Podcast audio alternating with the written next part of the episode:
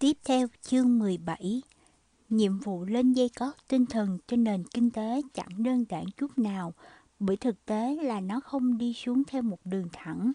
Ở một vài điểm dường như nó đã ổn định trở lại. Sau khi sụt giảm vài tháng cuối năm 1929, nền kinh tế đã cân bằng lại trong mấy tháng đầu năm 1930. Thị trường chứng khoán thậm chí còn tăng trở lại mức trên 290 điểm, tương đương khoảng 20%. Cộng đồng kinh tế Harvard, một trong số ít các tổ chức đã dự đoán trước sự suy thoái, giờ cho rằng những gì tồi tệ nhất đã qua. Bám lấy bất cứ cái cọc nào vớ được, Hoover nắm lấy những thông tin tức tốt lành này mà không nhận ra rằng nó chỉ đưa đến những sai lầm. Tháng 6 năm 1930, khi một phái đoàn từ Hội đồng Phúc lợi Công giáo Quốc gia đến gặp để yêu cầu mở rộng các chương trình xây dựng công trình công cộng, ông đã nói với họ rằng các ngài đã đến muộn 60 ngày, sự suy thoái đã trôi qua. Vào đúng tháng đó, nền kinh tế lại bắt đầu một giai đoạn đi xuống khác. Thậm chí khi sự thật không giống như những gì Hoover đã dự báo, ông bắt đầu dựng chuyện. Ông thường nói trong các cuộc họp báo rằng việc đang gia tăng không rõ ràng thì không phải như vậy. Cục, Cục Điều tra Dân số và Phòng Lao động, nơi chịu trách nhiệm về các số liệu thất nghiệp, cảm thấy một áp lực liên tục phải gian lận các con số của mình. Một chuyên gia đã phải bỏ việc trong sự căm phẫn khi chính phủ cố ấn định các con số. Cuối cùng, thậm chí cả trưởng phòng thống kê lao động cũng bị buộc về hưu khi ông công khai phản đối những tuyên bố chính thức của chính phủ về thất nghiệp.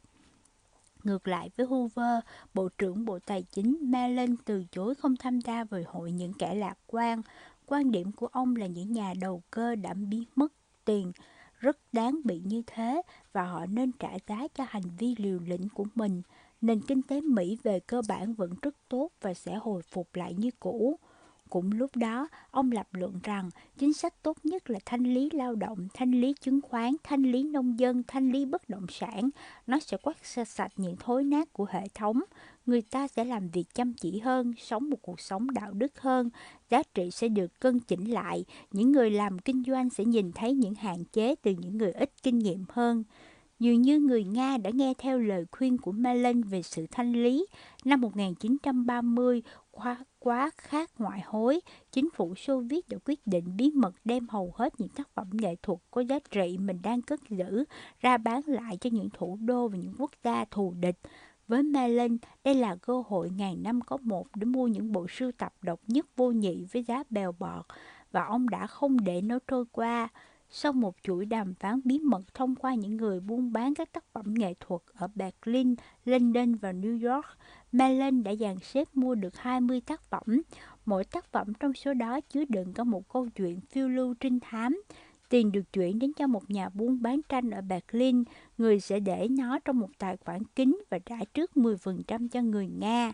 Trong khi đó, các bức tranh được lén lút chuyển khỏi bảo tàng Hermitage ở Saint Petersburg. Những bức tranh ở xung quanh được xếp thay vào vị trí để che giấu sự biến mất của chúng. Tiếp đó, chúng được giao tại một nơi bí mật để chuyển tới Berlin và sau đó là Mỹ. Bằng cách này, suốt năm 1930 và đầu 1931, vị Bộ trưởng Tài chính đã tiêu gần 7 triệu đô la trong số tài sản của mình để mua đến một nửa những bức họa nổi tiếng nhất ở bảo tàng Hermitage. Trong số các bức tranh ông đã mua có bức Madonna of the House of Alba của Raphael, bức Venus with the Mirror của Tatian, bức An Adorable of the Magi của Botticelli và bức The Touch của Rembrandt cùng một vài tác phẩm khác của Van Eyck, Van Dyck and Frank Đó có thể là vụ mua bán tranh nghệ thuật lớn nhất thế kỷ, bỏ lại những vấn đề chính sách kinh tế trần trục tục cho vị phó của mình là Oden Mills, Mellon đứng đằng sau tất cả các vụ mua bán. Trong một lần vào tháng 9 năm 1930, ông đã quá mãi mê tranh luận với một nhà buôn bán tranh đến nỗi để một nhóm các chủ ngân hàng phải chờ ông trong vài hai giờ đồng hồ. Với một chính phủ liên bang không thể và cũng không sẵn lòng hành động, hoặc như trong trường hợp của Mellon, bị những việc khác choáng hết đầu óc, nhiệm vụ điều hành nền kinh tế đang đi xuống lại rơi trọn vào tay Cục Dự trữ Liên bang. Giữa tháng 11 năm 1929 và tháng 6 năm 1930, Fed liên tục giảm mạnh lãi suất. Cơ quan này đã bơm gần 500 triệu đô la tiền mặt vào hệ thống ngân hàng, đồng thời cắt giảm lãi suất từ 6% xuống còn 2,5%. Đó phần lớn là công lao của Harrison tại New York. Hội đồng liên bang chỉ miễn cưỡng tham gia vào cho đầy đủ. Harrison không phải đối mặt không những phải đối mặt với những chiến thuật nhằm trì hoãn hành động của hội đồng mà còn gặp phải sự phản đối của phần lớn chiến hữu và thống đốc của các ngân hàng dự trữ khu vực. 7 trong số 12 người từ Boston, Philadelphia, Chicago, Kansas, Minneapolis, Dallas và San Francisco chống đối những nỗ lực mạnh mẽ của ông. Những nhân vật này e sợ rằng những cố gắng nhân tạo nhằm khuyến khích thị trường bằng cách làm tăng tính thanh khoản trong hệ thống ngân hàng sẽ không khởi động lại được các hoạt động kinh doanh mà chỉ nhen nhóm lên một làn sóng đầu cơ mới. Quá nhiều tín dụng với lãi suất thấp chính là nguyên nhân đầu tiên của bong bóng chứng khoán. Họ chất vấn rằng giờ đây khi đã chọc được quả bóng xì hơi và giá cả đang trở lại mức hợp lý, tại sao lại làm hỏng quá trình và làm cho tín dụng có lãi suất thấp thêm lần nữa? Nhưng người ta vẫn bàn nhau, sự nới lỏng thêm nữa sẽ chỉ dẫn đến sự lặp lại của những gì đã diễn ra vào năm 1927 mà giờ nhìn chung đã được thừa nhận là một thảm họa. Sự suy thoái là kết quả trực tiếp của sự đầu cơ quá mức trong quá khứ, trong khi trong đó tiền bị ném vào những nơi ngớ ngẩn không mang lại hiệu quả kinh tế. Cách duy nhất để quay trở lại một nền kinh tế lành mạnh là cho phép nó bị tổn thương một thời gian, giống như một người tự hành xác để bù lại những sự thừa thải anh ta có được trong mấy năm vừa qua. Do quan niệm về một chính sách tiền tệ tích cực nhằm chống lại vòng xoáy suy thoái trong kinh doanh còn quá mới mẻ và những hiểu biết về hoạt động của nền kinh tế còn quá thô sơ. Cuộc tranh luận giữa những bè phái trong nội bộ Fed trở nên lộn xộn và đôi khi không thể hiểu nổi. Tháng 9 năm 1930, Thống đốc Norris, một nhân vật thiếu kinh nghiệm và đáng kính trọng khác trong ngành ngân hàng, cũng tranh cãi trong một cuộc họp của Fed rằng bằng việc nới lỏng lãi suất, họ đã làm tuột hậu các chính sách của mình. Chúng ta đã đẩy mạnh cho vay vào thời điểm suy thoái khi mà không ai muốn mà cũng không ai có thể tận dụng và sẽ phải thắt chặt nó lại khi ai cũng muốn và cũng có thể sử dụng. Ông đã không nhận ra rằng logic trong lập luận của mình sẽ dẫn đến một ý kiến sai lầm ngớ ngẩn khác là Fed nên thu hẹp cho vay vào lúc suy thoái để có thể cho vay nhiều hơn khi kinh tế bùng nổ. Mặc dù ngôn ngữ và cách trình bày khác nhau, các quan chức của Fed đều có chung quan điểm. Một trong số các thống đốc đã ví những nỗ lực của Fed làm hồi sinh nền kinh tế như một ban nhạc đang cố hết sức kéo nhẹ nhạc đuổi theo một điệu nhảy dài như chạy việt giả. Một dịp khác, ông so sánh nó với một bác sĩ phẫu thuật đang cố làm một bệnh nhân đã chết sống lại bằng cách hô hấp nhân tạo hoặc tiêm thuốc kích thích adrenaline. Đến đầu mùa hè, Fed dừng các biện pháp nới lỏng, nhưng đó lại là một sai lầm bởi ngay khi Fed bắt đầu thắt chặt tín dụng, nền kinh tế lại bước vào thời kỳ suy thoái thứ hai. Sản xuất công nghiệp giảm gần 10% trong khoảng từ tháng 6 đến tháng 10. Có một vài tranh luận về các lý do khiến Harrison dừng lại. Một vài người cho là ông nghĩ rằng mình đã đủ những gì cần thiết, quét sạch tai ương bằng cách bơm một lượng tiền lớn vào hệ thống và cắt giảm lãi suất tới mức thấp chưa từng có. Ông tin rằng mình đã nhiệt tình sốc vác hết mức có thể. Một vài người khác thì cho là ông đang làm việc với thứ có thể gọi là chiếc đồng hồ có nhiều lỗi hỏng để để đo lường các chính sách tiền tệ. Những chỉ số mà ông hay sử dụng chỉ ra rằng các điều kiện đều rất dễ dàng, tỷ lệ nợ ngắn hạn thấp còn các nhà băng thì dư thừa tiền mặt. Vấn đề là ở chỗ, một vài số, số liệu giờ đây là chỉ ra những dấu hiệu sai lệch. Ví dụ, khi các ngân hàng tràn ngập tiền mặt dư thừa trong một môi trường kinh tế ổn định hơn, nó thường có nghĩa rằng Fed đã bơm quá nhiều dự trữ của mình vào hệ thống để khởi động lại nó. Tuy nhiên, vào năm 1930, sau sự sụp đổ của thị trường chứng khoán, các ngân hàng bắt đầu có lượng tiền lớn, tiền mặt lớn, nó như là lời cảnh báo trước cho tai họa tiếp theo. Sự dư thừa dự trữ trong các ngân hàng là biểu hiện cho thấy các ngân hàng đã hoảng sợ tới mức nào và Fed đã quá dễ dàng tới mức nào. Tháng 9 năm 1930, Roy Young từ chức chủ chủ tịch Hội đồng Thống đốc Cục Dự trữ Liên bang để trở thành người đứng đầu Fed tại Boston, một vị trí không chỉ được trả lương gấp hai lần rưỡi 30.000 đô la so với 12.000 đô la, mà còn mang đến cho ông chút quyền lực thực sự. Tìm người thay thế tại Hội đồng Thống đốc chẳng bao giờ là chuyện dễ dàng, trong khi sự suy thoái đang lan rộng nó lại càng khó hơn. May mắn thay, Hoover đã có ngay ứng viên ứng cử viên phù hợp và lập tức gọi điện cho người bạn cũ của mình là Eugene Mayer, một chủ ngân hàng tiêu biểu, chuyên gia tài chính của chính phủ và đề nghị ông đảm nhiệm vị trí đó. Ông nói trên điện thoại, tôi sẽ không chấp nhận câu trả lời không, rồi cúp máy mà không đợi trả lời. Hiếm có ai là nhiệt tình và sẵn sàng điểm nhận, đảm nhận nhiệm vụ điều hành Cục Dự trữ Liên bang như Mayer, hoàn toàn đối lập với những ứng cử viên hạng hai hiện đã có chân trong hội đồng, là một nhà tài việt thành đạt, ông đã tích lũy được một lượng lớn tài sản ở tuổi 35, đã đứng điều đã từng điều hành không chỉ một mà hai tổ chức tài chính có sự hậu thuẫn của chính phủ. Và khác với những chủ ngân hàng khác, ông tin tưởng chắc chắn vào chính sách xã hội của chính phủ và các chính sách rộng rãi hơn của Fed nhằm đảo ngược tình thế đi xuống của nền kinh tế và ngăn chặn lạm phát.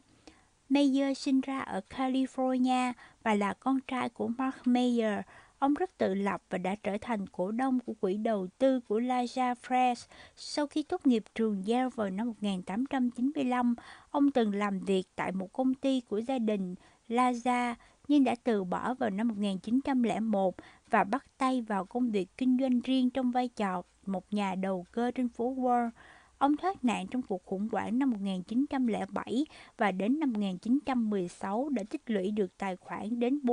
40 đến 50 triệu đô la. Ông tới Washington năm 1917 và tình nguyện làm việc cho Woodrow Wilson. Ông tiếp tục ở lại trở thành giám đốc công ty tài chính chiến tranh và sau đó là chủ tịch hội đồng cho vay nông nghiệp liên bang. Là một nhân vật thích khuếch trương, ông thường xuyên đi lại giữa nhà lớn của mình trên đường quảng trường Crescent trên phố 16 với đầy những bức họa của Cezanne, Montes và Minvage, một điền trang rộng 600 mẫu.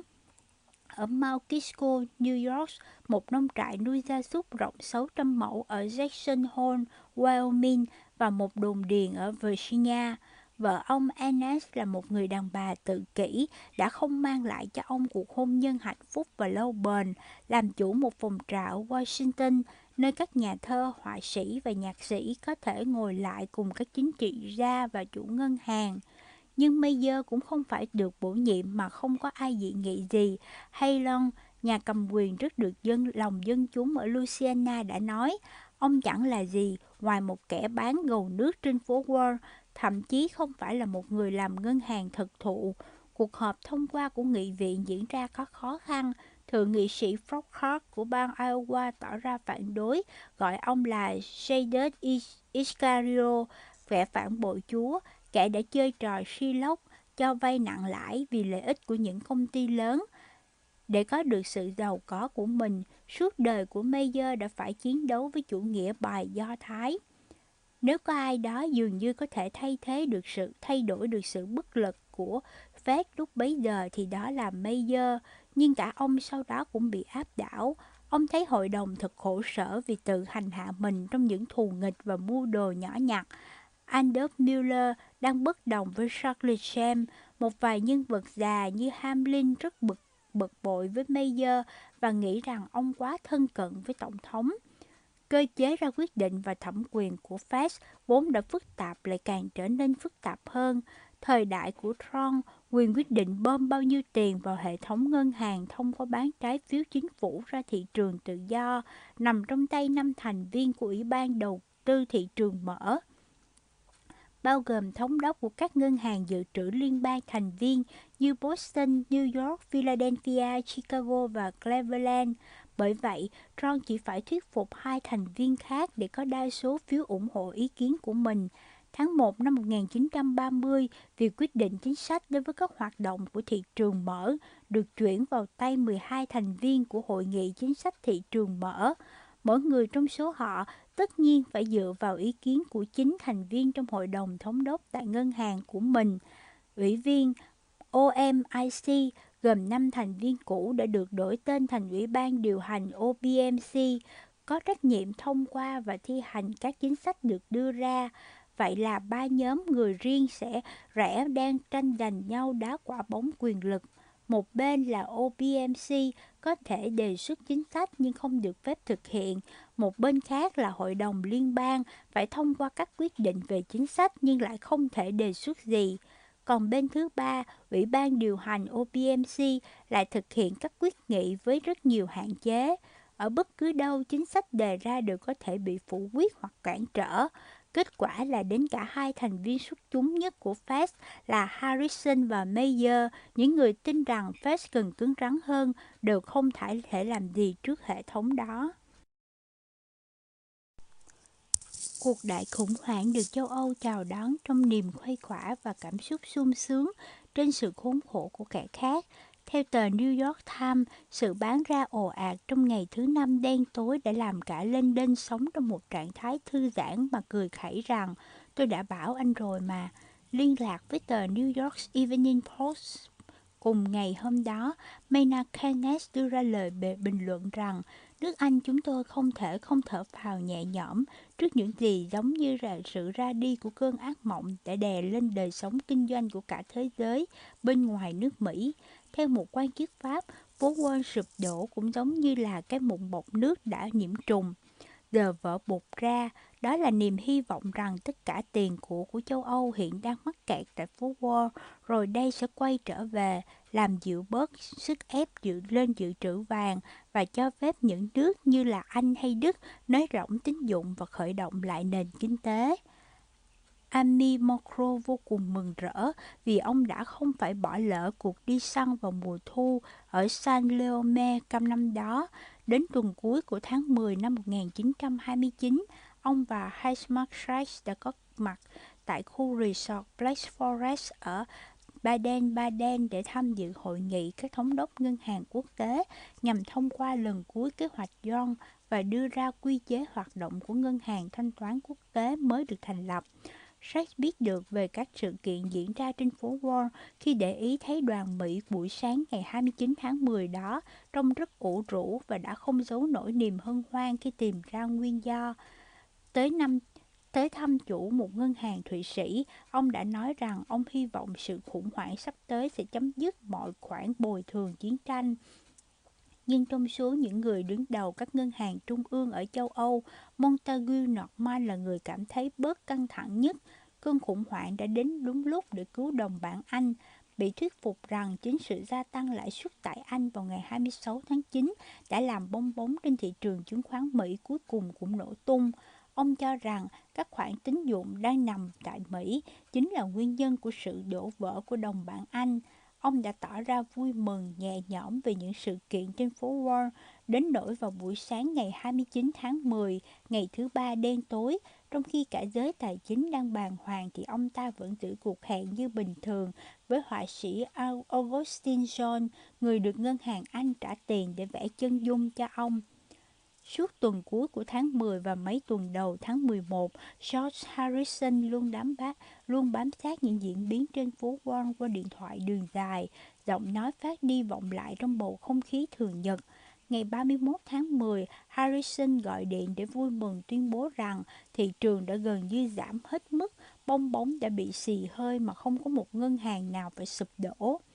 Trong mấy tuần đầu tiên, mọi sự diền rường rêu vẫn tuân theo các kế hoạch đã định, thị trường chứng khoán châu Âu cũng giảm chút ít so do có mối liên hệ với phố Wall. Nhưng vì chưa leo giá, giá quá cao, nó trượt dốc nhẹ nhàng hơn nhiều. Trong khi thị trường Mỹ mất đến 40%, thị trường Anh chỉ giảm có 16%, Đức là 14%, còn Pháp chỉ có 11%.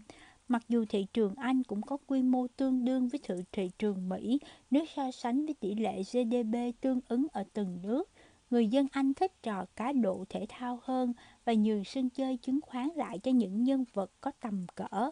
Trong khi đó, thị trường Pháp và Đức quá nhỏ bé, vì vậy mà cơn khủng hoảng đã không có tác động tương tự như ở Mỹ lên tâm lý của người tiêu dùng và nhà đầu tư châu Âu và ảnh hưởng của nó tới nền kinh tế cũng vì thế mà nhẹ hơn nhiều.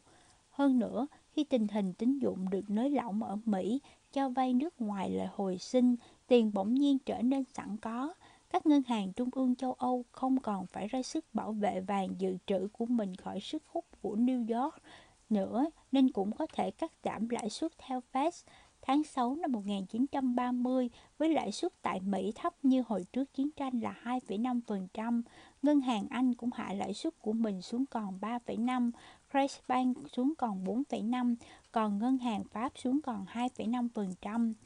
Ngay khi nỗi lo sợ phải đạp tắt một cuộc tấn công lên đồng bảng Anh đã lùi xa, Norman lại bị làm mất mặt thêm lần nữa. Tháng 11 năm 1929, một vài tuần sau cuộc khủng hoảng, chính phủ mới của Anh do đảng lao động cầm đầu đã phản ứng lại những lời chỉ trích về nền kinh tế nghèo nàn kiểu địa phương của nước Anh bằng cách thành lập một ủy ban dưới sự diễu hành của vị thẩm phán xuất chúng Lord Macmillan có nhiệm vụ điều tra hoạt động của các hệ thống ngân hàng Anh. Một nửa trong số 14 thành viên là người trong ngành ngân hàng, số còn lại là tập hợp của các nhà kinh tế, nhà báo, nhà công nghiệp, trong đó có ba người luôn trung thành với việc chỉ trích chế độ vãn vị vàng là Manes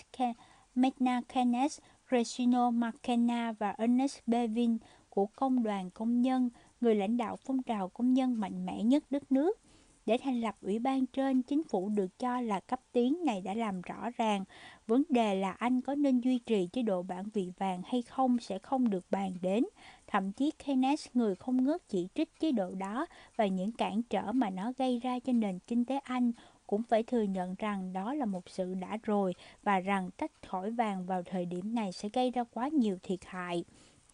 Thế nhưng, Ngân hàng Anh và đặc biệt là Norman tiếp cận ủy ban này với rất nhiều sự nghi ngờ. Khắp linh người ta vẫn truyền nhau khẩu hiệu của Ngân hàng Anh là không bao giờ giải thích, không bao giờ xin lỗi. Thực tế là cả ông và Ngân hàng Anh đều đang là tâm điểm chú ý và công chúng khiến ông sợ hãi. Ủy ban bắt đầu nghe điều trần vào ngày 28 tháng 10. Norman sẽ xuất hiện với tư cách là một trong số các nhân chứng đầu tiên vào ngày 25 tháng 12. Khi thời điểm đã đến gần, căn bệnh liên quan đến tâm lý của ông lại tái phát và hai ngày trước khi làm chứng, ông ngã quỵ như dự báo. Bác sĩ khuyên ông vắng mặt và nghỉ ngơi một thời gian ngắn và Norman đã nghỉ ngơi đúng lúc trong vòng 2 tháng, sau đó lên một chút chút du thuyền vòng quanh địa Trung Hải và kết thúc hành trình ở Ai Cập.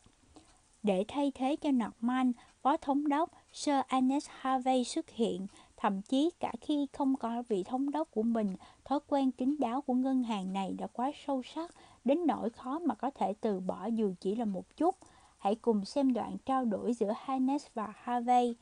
Keynes xuất phát từ câu hỏi của giáo sư Gregory có phải ngân hàng Anh không bao giờ giải thích hoặc về chính sách của mình? Harvey, ồ, tôi nghĩ là chúng tôi thường để hành động của mình giải thích cho các chính sách. Kenneth, hoặc là giải thích cho lý do của các chính sách. Harvey, đưa ra những lý do là một việc làm nguy hiểm. Kenneth, hay đó là để bảo vệ ngân hàng khỏi những lời chỉ trích. Harvey, với những lời chỉ trích tôi sợ rằng Mặc dù ủy ban có thể không đồng ý, chúng tôi không thừa nhận rằng cần phải bảo vệ chúng. Bảo vệ chính mình với chúng tôi giống như một người phụ nữ cứ cố giữ trinh tiết vậy. Norman cuối cùng cũng trở lại Anh vào tháng 2 năm 1930 và đồng ý cung cấp bằng chứng cho ủy ban. Ông không phải là một nhân chứng tốt, ăn nói lưu loát và kể chuyện rất dí dỏm ở ngoài đời. Ông lại rất đề phòng và buồn chán trước công chúng. Ông trả lời các câu hỏi mà khi ở vị trí của mình ông không bao giờ quá kiên quyết bằng những câu ngắn và thỉnh thoảng cả những từ đơn âm tiết. Không quen với việc phải trình bày hay bào chữa cho chính mình, ông buộc miệng nói ra những ý kiến mà bản thân ông không chủ định hoặc không tin. Ông không ăn khăng khăn rằng không có mối liên hệ nào giữa chính sách tín dụng của ngân hàng mình với mức độ thất nghiệp. Ông tỏ ra thờ ơ và chai sạn với tình trạng khốn khó, tuyệt vọng của những người thất nghiệp, làm xấu thêm hình ảnh về các ông chủ như nhà băng trong mắt các đảng viên đảng xã hội trong chính phủ mới và cử tri, những người đang có những cảm nhận đầu tiên về ông. Với những câu hỏi chính xác đến lạnh lùng của Keynes, Norman tỏ ra uể oải và chậm chạp, trốn tránh đằng sau những lời nói vô vị. Cuối cùng, khi bị chủ tịch ủy ban hỏi về lý do của một số quyết định về chính sách đã từng được đưa ra, ban đầu ông chỉ im lặng và khịt mũi tới ba lần. Khi bị dồn, ông trả lời, Lý do ư, thưa ngài chủ tịch, tôi không có lý do nào cả, tôi làm điều đó theo bản năng. Ngài chủ tịch vẫn cố cố gắng kiên nhẫn dò hỏi thêm. Tất nhiên chúng tôi hiểu ngài thống đốc, nhưng ngài cũng phải có lý do nào đó chứ. À, nếu tôi nếu nếu tôi có thì tôi cũng quên chúng rồi. Kenneth sau đó có mô tả Norman như một nghệ sĩ ngồi khoanh tay trong một chiếc áo choàng mà rằng tôi không thể nhớ nổi và vì vậy mà trốn tránh được mỗi câu hỏi. Norman chỉ giải trình trong vòng có hai ngày. Một nhân viên cao cấp của ngân hàng nhận ra rằng ông chỉ làm mọi việc tồi tệ hơn và phần còn lại của cuộc giải trình được giao cho phó thống đốc. Thế là đủ để làm nguy hại đến vụ vị thế của Norman. Sau sự việc, một ngân hàng nhân viên ngân hàng đã tâm sự với bạn đồng nghiệp của mình rằng vị thống đốc ngày càng trở nên thất thường, quái đản và rất trái khuấy.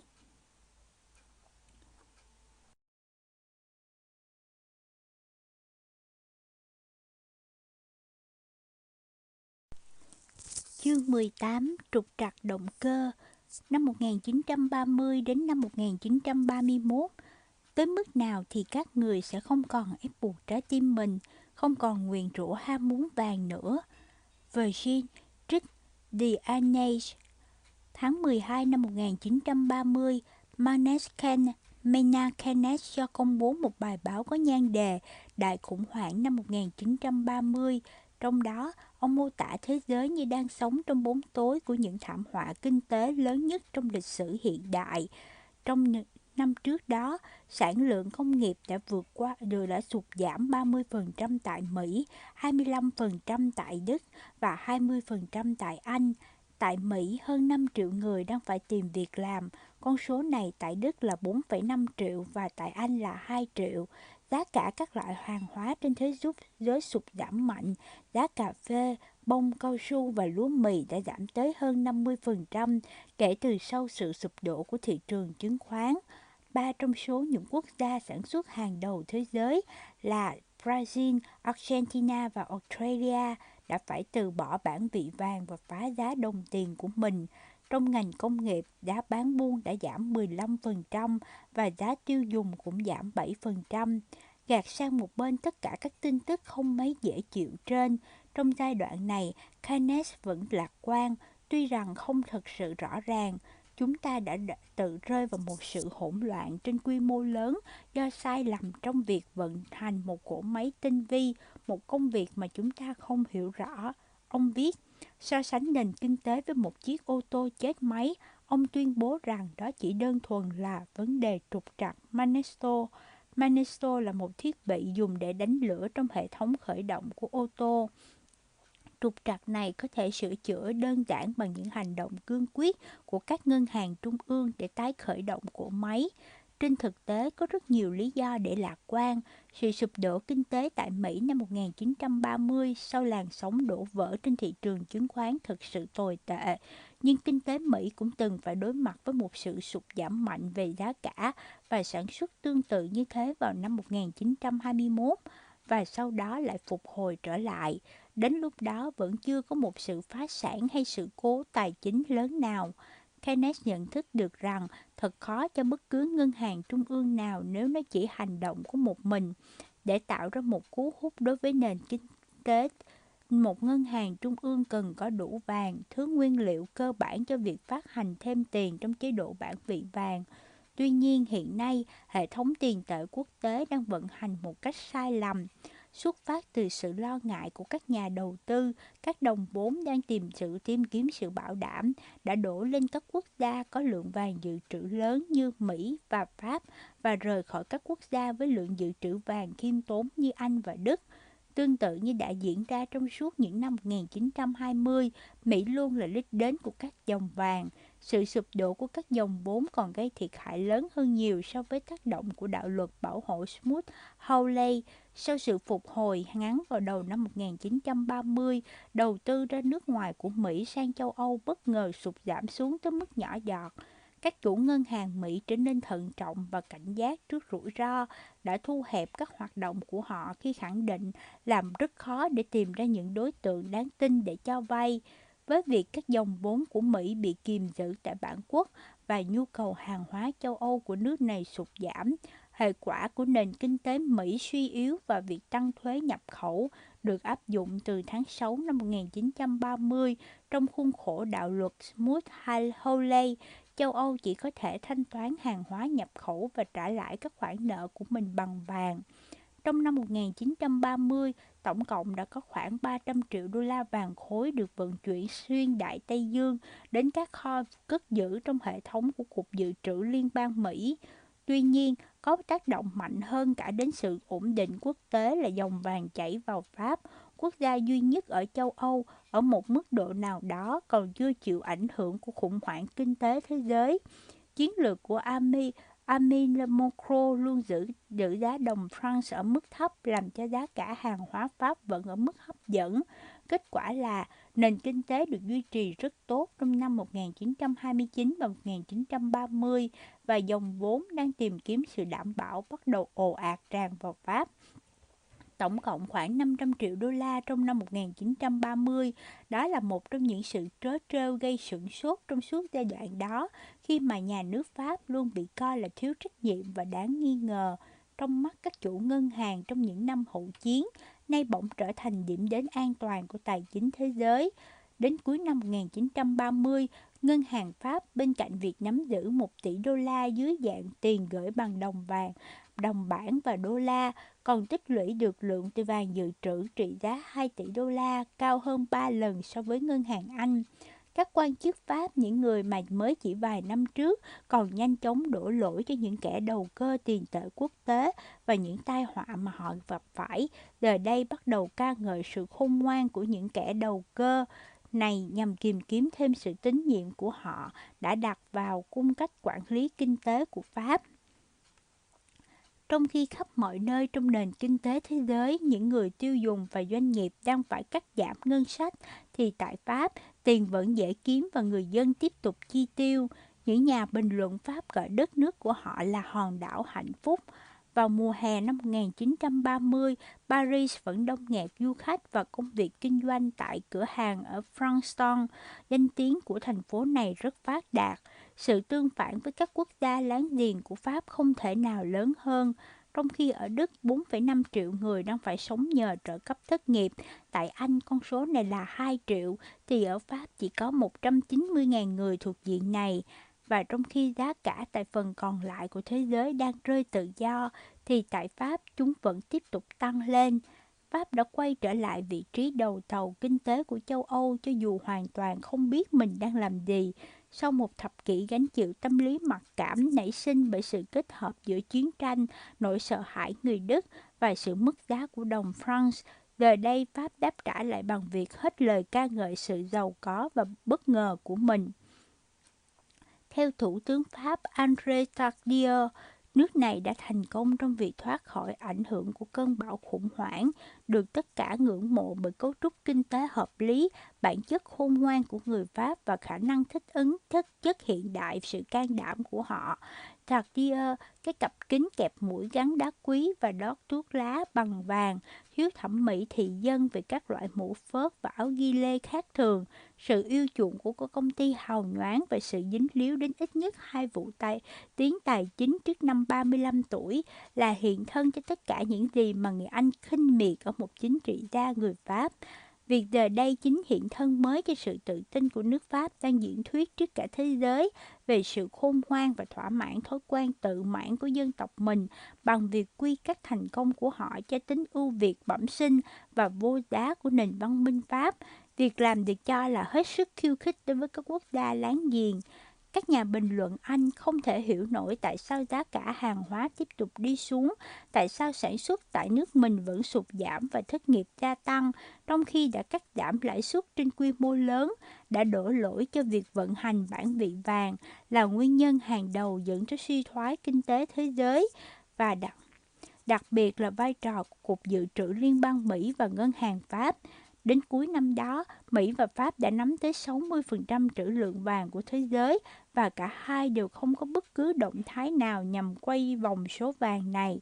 Người Pháp phải chịu một phần trách nhiệm vì đã để thế giới gánh chịu sự thiếu thanh khoản do họ đã bỏ qua cơ chế vận hành của chế độ bản vị vàng. Paul Onchik, tác giả của chuyên mục Lombard Tricks, Có nhiều ảnh hưởng của tờ Finance Times đã viết rằng chính sách tích trữ vàng của Pháp đã khiến cho giá cả sụt giảm và điều này đến lượt nó là nguyên nhân chính của suy thoái kinh tế rằng chính sự thiếu thiện chí của Pháp cho Pháp trong việc hợp tác với các quốc gia khác đã khiến cuộc suy thoái càng xấu đi và chuyển thành một cuộc khủng hoảng nặng nề. Tương tự như thế, nhà kinh tế học nổi tiếng người Thụy Điển Gustav Kessel, nhà hùng biện hàng đầu cho luận điểm rằng sự giảm phát trong giá cả hàng hóa trên phạm vi toàn thế giới phản ánh sự lưu thông chưa đầy đủ của vàng, đã biện luận ngân hàng Pháp đã thu một lượng vàng khổng lồ một cách liên tục và không cần thiết, trong khi không hề bận tâm đến những hậu quả mà một quá trình như thế chắc chắn sẽ gây ra đối với phần còn lại của thế giới, cũng như tình hình kinh tế của nó. Đến cuối năm 1930, ngân hàng Pháp bắt đầu hiểu ra rằng quá trình tích lũy vàng của mình đã gây thiệt hại cho phần còn lại của thế giới khi làm cạn kiệt nguồn dự trữ của nó. Nó càng đặc biệt nguy hại bởi những đặc tính của hệ thống ngân hàng Pháp. Ở hầu hết các quốc gia, các ngân hàng hoạt động nhằm biến đổi đồng đô la vàng thành một lượng tiền lớn, mang hơn dưới dạng tiền mặt và tín dụng. Tuy nhiên, hệ thống ngân hàng Pháp lại thường không phát hành đủ lượng tiền mặt tương đương với số vàng mà nó nắm giữ. Kết quả là chỉ có 250 triệu đô la tiền mặt được phát hành, trong khi đó số vàng mới được chuyển vào đến trị giá 500 triệu đô la. Các quan chức Pháp khẳng định là không thể làm gì nhiều xung quanh sự tích lũy này, rằng nhu cầu cao về vàng ở Pháp xuất phát từ đặc trưng mang tính nông thôn của dân tộc mình, cần kiệm bẩm sinh và không ưa mạo hiểm. Trên thực tế, ngân hàng Pháp với sự chỉ đạo của Emily Macron đã thực hiện một cách có chủ ý và có tính toán việc làm mất đi mà thuật ngữ kỹ thuật gọi là vô hiệu hóa, xu hướng tự nhiên của dòng vàng trong việc mở rộng cung ứng tiền tệ vì sợ rằng điều đó sẽ dẫn tới lạm phát.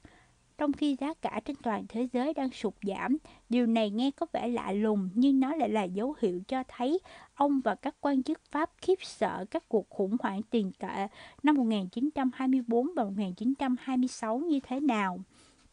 Hầu hết mọi người đều không biết rằng lượng vàng đáng, đáng ra chảy vào nước Pháp thật ra lại nằm ở London, vàng khối rất nặng, một khối lập phương có kích thước chừng 17 inch nặng tới một tấn, tới đến mức thay vì chuyển các thùng chứa vàng trên quãng đường hàng trăm dặm từ nước này đến nước khác và trả các chi phí bảo hiểm đắt đỏ, các ngân hàng trung ương đã đánh dấu lên chúng. Bằng cách đó vẫn giữ nguyên chúng trong kho nhưng tái đăng ký quyền sở hữu bằng phương pháp rất thô sơ.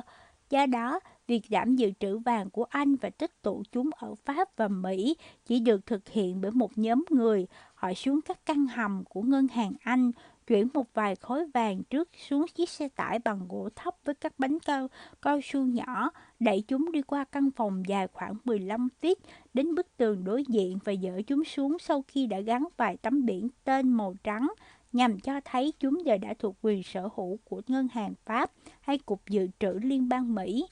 thế giới phải hứng chịu một sự hạn chế chặt chẽ ngày càng tăng về tín dụng. Khi mà cậu bên hà, một bên hầm có quá nhiều vàng, còn bên kia lại không có đủ. Điều đó khiến cho Lord Abenman, đại sứ Anh tại Đức sau chiến tranh và là một nhà kinh tế, một chính sách lão thành phải thốt lên, sự suy thoái lần này là xuẩn ngốc và phi lý nhất trong lịch sử trong khi kho của cải của người Pháp cứ chất chồng mãi lên suốt mùa hè và mùa thu năm 1930, cùng với nó là sự căng thẳng giữa Anh và Pháp, thì người Pháp bắt đầu xem xét cẩn thận các đề nghị được đưa ra. Vì các cuộc thảo luận kinh tế chủ yếu tập trung quanh chủ đề chính sách vàng mới của Pháp làm cho Norman hết sức khó chịu. Ông ta thấy rất thoải mái khi làm việc cùng người Mỹ, nhưng vì đã phải gánh chịu quá nhiều thua thiệt khi làm việc cùng Macron vào năm 1927 nên ông kiên quyết từ chối làm việc cùng giới chức Pháp.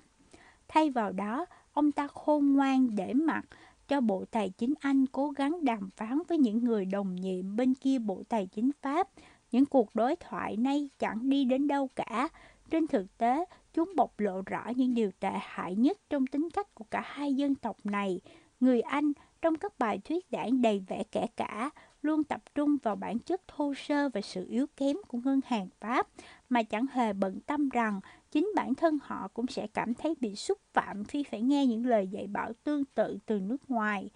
Chẳng mấy chốc, người ta hiểu ra rằng nước Pháp bị thôi thúc bởi không phải các lập luận về kinh tế mà là các toan tính chiến lược. Các quan chức Pháp cố gắng tận dụng đòn bẩy tài chính của họ, hồng đạt được những sự nhượng bộ chính trị. Với họ, có tiền không phải là phần thưởng. Thậm chí Tổng tư lệnh quân đội Pháp cũng có dính líu đến chuyện này. Tướng Rekin, một cố vấn cao cấp cho Bộ trưởng Quốc phòng André machino đã viết cho tướng Weygand, Tổng tham mưu trưởng, nhấn mạnh rằng Pháp có thể dựa vào Anh khi mà đồng bản đang nằm trong tay chúng ta. Chúng ta khiến cho họ hiểu là nếu họ muốn chúng ta giúp đỡ với tư cách là người cho vay, thì những yêu cầu khác phải được đáp ứng trước nhất. Vào tháng 9 năm 1930, bất ngờ có thông báo là Macron từ chức. Điều này đã được đồn đoán ở Paris từ nhiều tháng trời, nhưng với giới ngân hàng Anh, nó vẫn là một cú sốc lớn. Đầu tiên, người ta nói rằng ông ta bị buộc phải làm thế do sức ép từ phía Anh và rằng sự ra đi của ông là một dấu hiệu báo trước sự thay đổi trong chính sách của Pháp. Trên thực tế, là người đứng sau sự phục hồi của đồng France, ông được trao tặng bắt đậu bội tinh hạng nhì và tự thấy rằng đã đến lúc ra đi. Ông chỉ đơn thuần đi theo truyền thống lâu đời ở Pháp, nơi các quan chức cấp cao thường chỉ được trả lương thấp một cách khác thường theo các chuẩn mực quốc tế, chuyển sang khu vực tư nhân để gom, gom góp một khoản tiết kiệm cho mình. Ông chấp nhận vị trí phó chủ tịch ngân hàng Paris và Hà Lan, ngân hàng nổi bật nhất trong số các ngân hàng thương mại, một ngân hàng kiểu Pháp điển hình, nơi kết hợp giữa bảo lãnh phát hành cổ phiếu với các khoản đầu tư trực tiếp trong ngành công nghiệp. Trên thực tế, ông đã hoàn toàn rời bỏ chỗ làm chính thức nơi ông từng là lãnh đạo, nơi mà mặc dù đầy những đồ trang trí xa hoa lộng lẫy, lại được chiếu sáng bởi những ngọn đèn dầu, những ngọn đèn dầu hỏa có kiểu đốt nóng cổ lỗ rất đặc biệt và tỏa ra thứ mùi như mùi phòng của một lão hà tiện để chuyển sang một ngôi nhà lớn và tráng lệ ở đường Constantine đối diện với San Valis.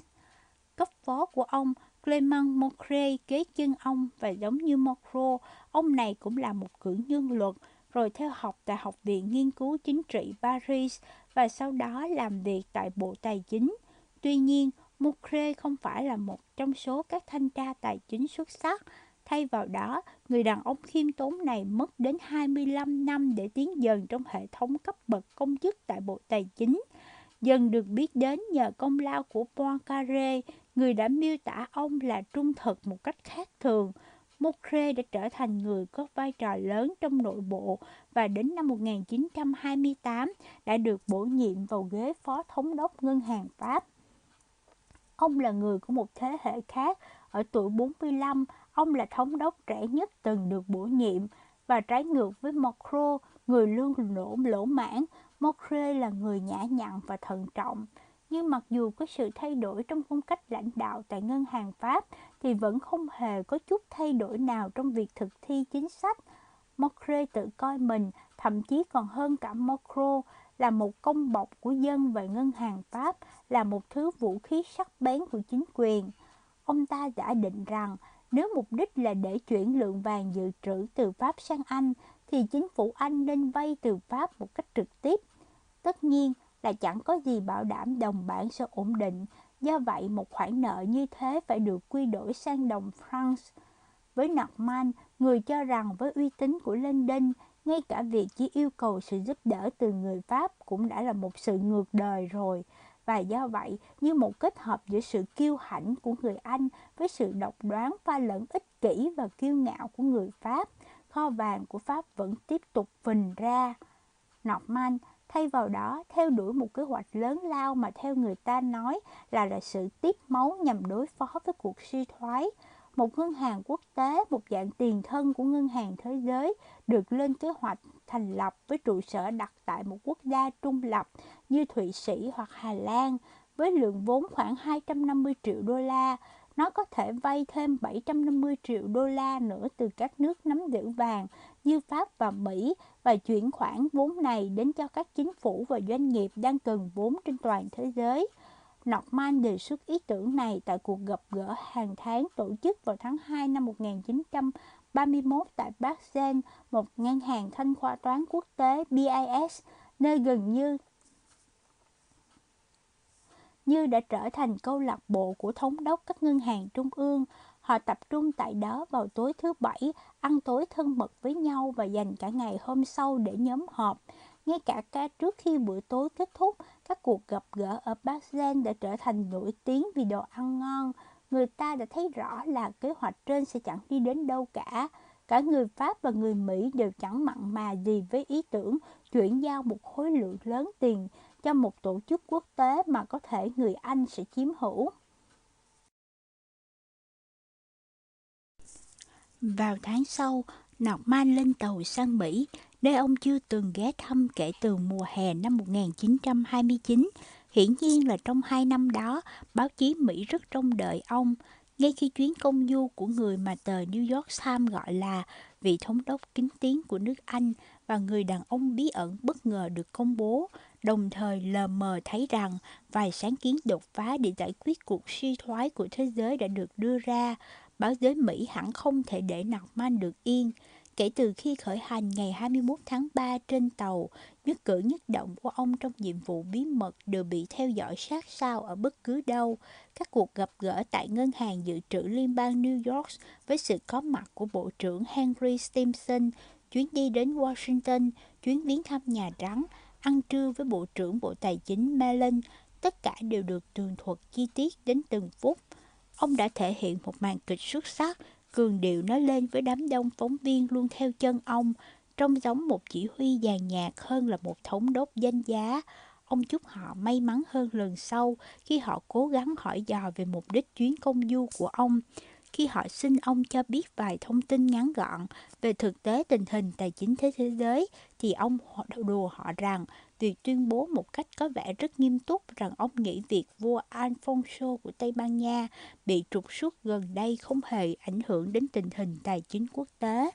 Nhưng bất chấp lịch gặp gỡ dày đặc như vậy, đến cả những người tận tâm theo sát ông nhất trong giới báo chí cũng phải nghi ngờ rằng có lẽ thực tế khác rất xa so với những gì họ chứng kiến. Thậm chí, trước khi Norman đến Mỹ, JB Morgan and Company thường vẫn là nơi ủng hộ ông mạnh mẽ nhất, đã ra tín hiệu cho thấy họ không hề có ý định tán đồng một cơ quan nhân tạo hay bất kỳ hình thức của tổ chức tín dụng quốc tế nào. Ngân hàng Dự trữ Liên bang New York cũng ngầm tỏ ý rằng kế hoạch đó quá viễn vông và phóng đại,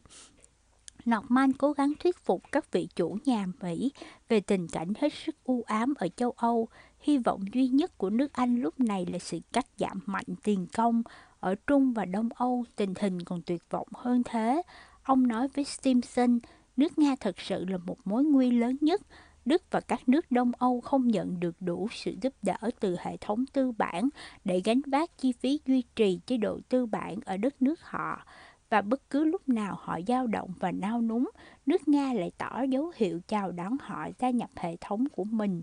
Bóng ma của chủ nghĩa cộng sản điều khiến thế hệ người Mỹ sau này đổ hàng đống tiền vào châu Âu đã không có được sức thuyết phục tương tự vào thời điểm năm 1931.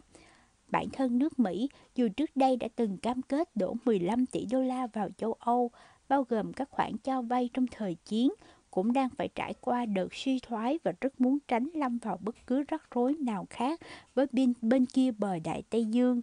Norman quay về Tây Trắng. Vào tháng 5, khi Thomas Lamin ghé qua London, Norman đã phàn nàn với ông rằng nước Mỹ đã mù quáng và chẳng hề làm gì để cứu thế giới và chế độ bản vị vàng.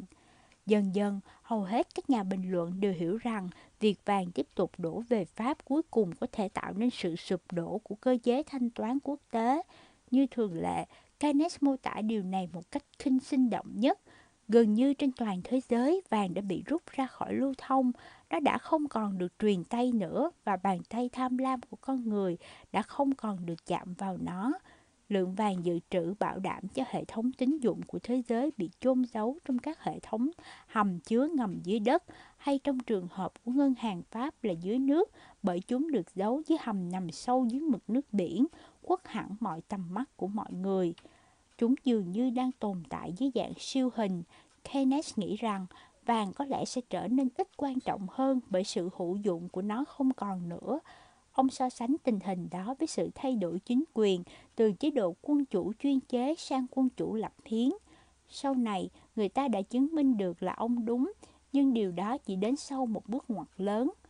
Đầu năm 1931, một quá trình làm tê liệt tương tự âm thầm tấn công hệ thống ngân hàng Mỹ. Nó xuất phát từ nơi không ai ngờ đến, France, một trong các khu ngoại ô của New York với cái tên lạ lùng, Ngân hàng Mỹ, Banks of United States, BUS. Ngoài cái tên chính thức này ra, nó chẳng hề có bất cứ quan hệ nào với chính phủ Mỹ, ngoài mối liên hệ vừa phải với ngành công nghiệp dệt may ở khu hạ phía đông của Manhattan. Vào sáng ngày 10 tháng 12 năm 1930, một nhà buôn mỏ nhỏ đi từ khu Morrisania của Bronx đến chi nhánh của khu vực của ngân hàng Mỹ nằm ở góc giao nhau giữa phố Freeman và đại lộ phía Nam để yêu cầu ngân hàng mua lại một lượng khiêm tốn cổ phiếu của chính ngân hàng mà anh đang nắm giữ. Điều này nghe có vẻ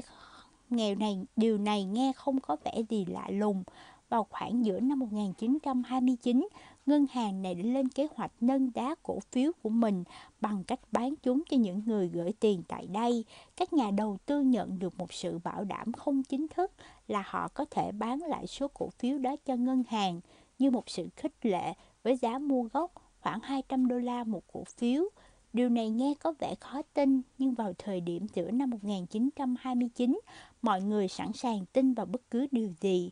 Nhưng đến mùa thu năm 1930, sau sự sụp đổ của phố Wall và trong bối cảnh gia tăng của các mối lo ngại về tình hình kinh tế New York, các cổ phiếu chỉ được giao dịch quanh mức 40 đô la. Các quan chức tại chi nhánh France cố gắng thuyết phục vị khách gửi tiền khó tính rằng anh nên giữ lại số cổ phiếu của mình khi mà ngay cả với mức giá hiện tại nó vẫn là một khoản đầu tư lý tưởng.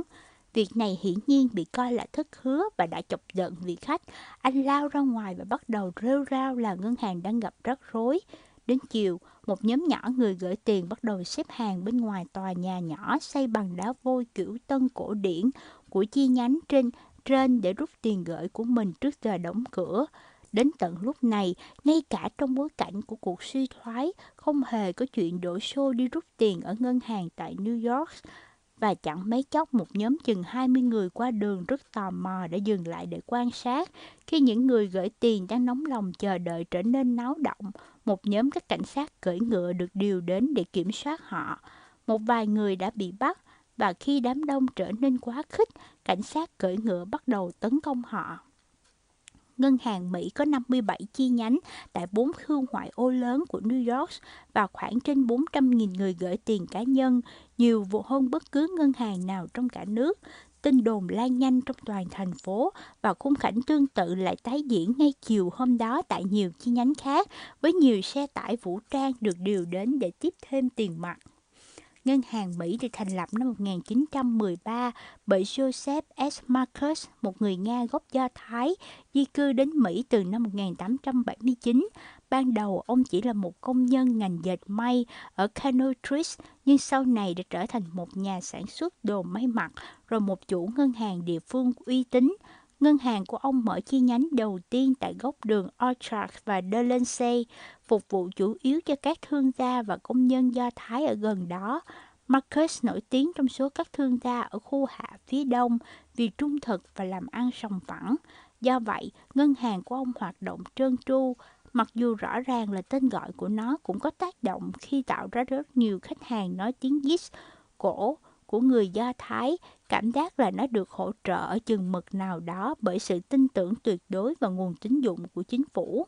Vào thời điểm Marcus qua đời năm 1927, ngân hàng đã phát triển thành một tổ chức có tài sản lên tới 100 triệu đô la, một trụ sở chính tại số 320 đại lộ số 5 và 7 chi nhánh trên toàn thành phố nhưng đội ngũ nhân viên và khách hàng quen thuộc của họ phần lớn vẫn là người Do Thái và nó bị gọi một cách thiếu thiện cảm là ngân hàng của những kẻ quần cọc. Khi Joseph Marcus qua đời, ngân hàng được tiếp quản bởi con trai của ông là Benas Marcus, một nhà buôn tài ba nhưng rất hay phô trương với sở thích tiêu xài xa hoa vượt xa so với bố mình. Ví dụ, khi Benas sang châu Âu, ông mang theo 30 kiện hành lý và luôn luôn đòi phải được ở phòng sang trọng nhất trên tàu. Hai năm tiếp sau đó, ông mở rộng ngân hàng của mình thông qua một loạt vụ sát nhập, nên đến năm 1929, tài sản của nó đã lên tới 250 triệu đô la. Market tiến hành hàng loạt các hoạt động bị coi là mờ ám, thậm chí ngay cả khi xem xét chúng dựa trên những quy định còn rất rộng lẻo thời bấy giờ. Ngân hàng dành 16 triệu đô la, một phần ba vốn cho các nhân viên và người nhà của họ vay để mua cổ phiếu của chính nó. Ngân hàng phình ra hơn gấp đôi sau 2 năm và để cung cấp vốn cho sự tăng trưởng quá nóng này, Marcus sẽ phát hành một số lượng lớn cổ phiếu để tăng vốn chủ sở hữu và cam kết sẽ mua lại với giá gốc là 200 triệu đô la. Khi giá bắt đầu trượt dốc vào mùa xuân và mùa hè năm 1929, rất nhiều nhà đầu tư đã buộc Marcus phải thực hiện lời hứa để gom toàn bộ số cổ phiếu trên thị trường, ông tạo ra hàng loạt công ty con để mua lại vốn chủ sở hữu bằng tiền vay từ chính ngân hàng. Marcus đã sử dụng hiệu ứng dùng tiền gửi của chính khách để nâng giá cổ phiếu của ngân hàng mình.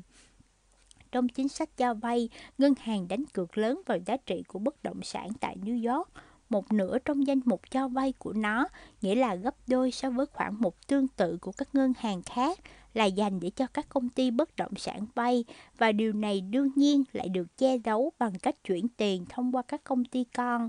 Khi rắc rối ập đến, ngân hàng đang vướng vào hai dự án lớn ở trung tâm công viên West 5 triệu đô la cho Belfort, một cao ốc 20 tầng ở đường 82 với khoảng 170 căn hộ và 4 triệu đô la khác cho San Remo ở đường 74 với 120 căn. Bởi thế, người ta đồn rằng Marcus là chủ sở hữu hai dự án này. Lợi ích của ông tại đây được ngụy trang bởi các công ty bình phong và toàn bộ tiền xây dựng chúng đều do ngân hàng tài trợ.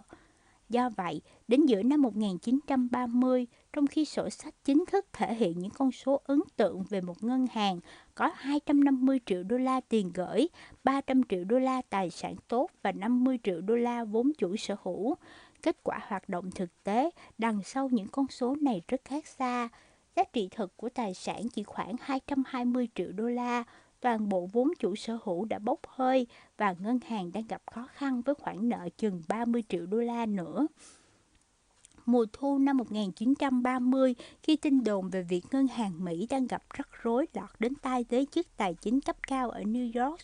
Fed đã cố gắng sắp đặt một vụ sát nhập giữa các ngân hàng do người Do Thái kiểm soát trong thành phố, ngân hàng Manufacturer Trust và ngân hàng Public National Bank và ngân hàng International Trust Company. Thỏa thuận này đòi hỏi Masker Marcus và đồng sự, những người phải chịu trách nhiệm về quá trình điều hành sai lầm, phải rời khỏi vị trí của mình – nhưng sự ngờ vực về Marcus trong cộng đồng tài chính lớn đến mức không ai dám đặt niềm tin vào các bản kê khai này và thỏa thuận tan vỡ vào phút chót.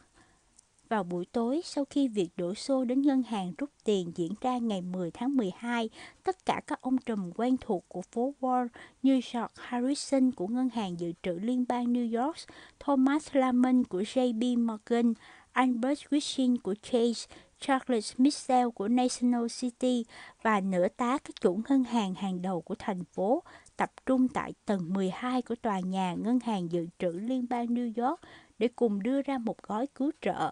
Đến 8 giờ 30 tối hôm đó, họ đã gần như đạt được một thỏa thuận và thậm chí Harrison còn bắt đầu chuẩn bị đưa ra thông cáo báo chí. Để cứu ngân hàng trên, họ sẵn lòng cùng nhau bơm cho nó 30 triệu đô la. Tuy nhiên, vào phút cuối, một vài chủ ngân hàng quan trọng nhất lại ngãn ra. Tất cả họ đều đã đọc qua tác phẩm cổ điển thế kỷ thứ 19 Lombard Tricks của Walter Bezos, trong đó miêu tả cách ngân hàng Anh sau đó đã trở thành trung tâm tài chính của thế giới đối phó với các cuộc khủng hoảng và tâm lý lo sợ. Bezos biện luận rằng trong các giai đoạn ổn định, một ngân hàng trung ương nên duy trì sổ sách theo chế độ bản vị vàng, cho phép mở mở rộng tín dụng song song với lượng vàng dự trữ. Nhưng trong một cuộc khủng hoảng tài chính nên bỏ qua các quy tắc sổ sách và cho vay thoải mái và mạnh dạn, đến mức để công chúng có cảm tưởng là bạn sẽ tiếp tục như thế. Như ông diễn tả nó, sự sợ hãi là một hình thái của chứng đau dây thần kinh và theo các quy tắc khoa học, bạn không nên bỏ mặt nó.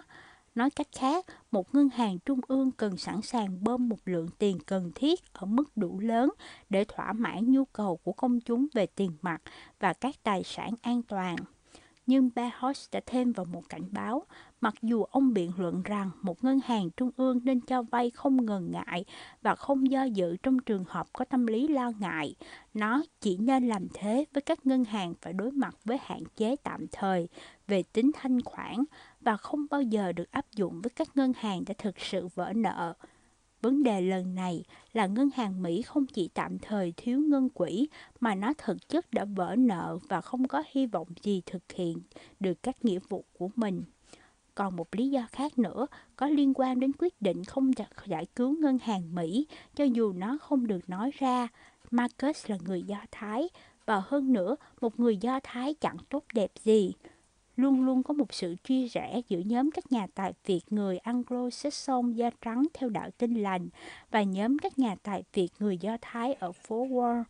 Nhưng các công ty như Kerleo, Lehman Brothers và J.W. Stigman thì lại đại diện cho nhóm các thương gia Đức gốc Do Thái nổi tiếng như mô tả của cuốn Al Kraus và bất chấp thành kiến bài Do Thái đến mức cố chấp của các đại gia như Jack Morgan, họ vẫn được tôn trọng và được coi là các tổ chức đầy uy tín và đáng tin cậy. Nhưng những nhân vật con nhà dòng dõi tập hợp tối ngày 10 tháng 2, 12 cảm thấy khó mà che giấu được sự khó chịu của họ khi vậy phải giải cứu một người Do Thái như Marcus, người từng là một nhà sản xuất hàng may mặc đến từ khu hạ phía đông và hiện đang điều hành một ngân hàng mà theo như con trai của Thomas Lamon là Tommy, phần lớn được bảo trợ bởi người nước ngoài và dân Do Thái. Russell Leffingwell, cổ đông của Morgan, miêu tả là nó là một ngân hàng với phần lớn khách hàng là những nhà buôn nhỏ người Do Thái, những người ít tiền, ít học và là cái ổ của mọi mánh lới.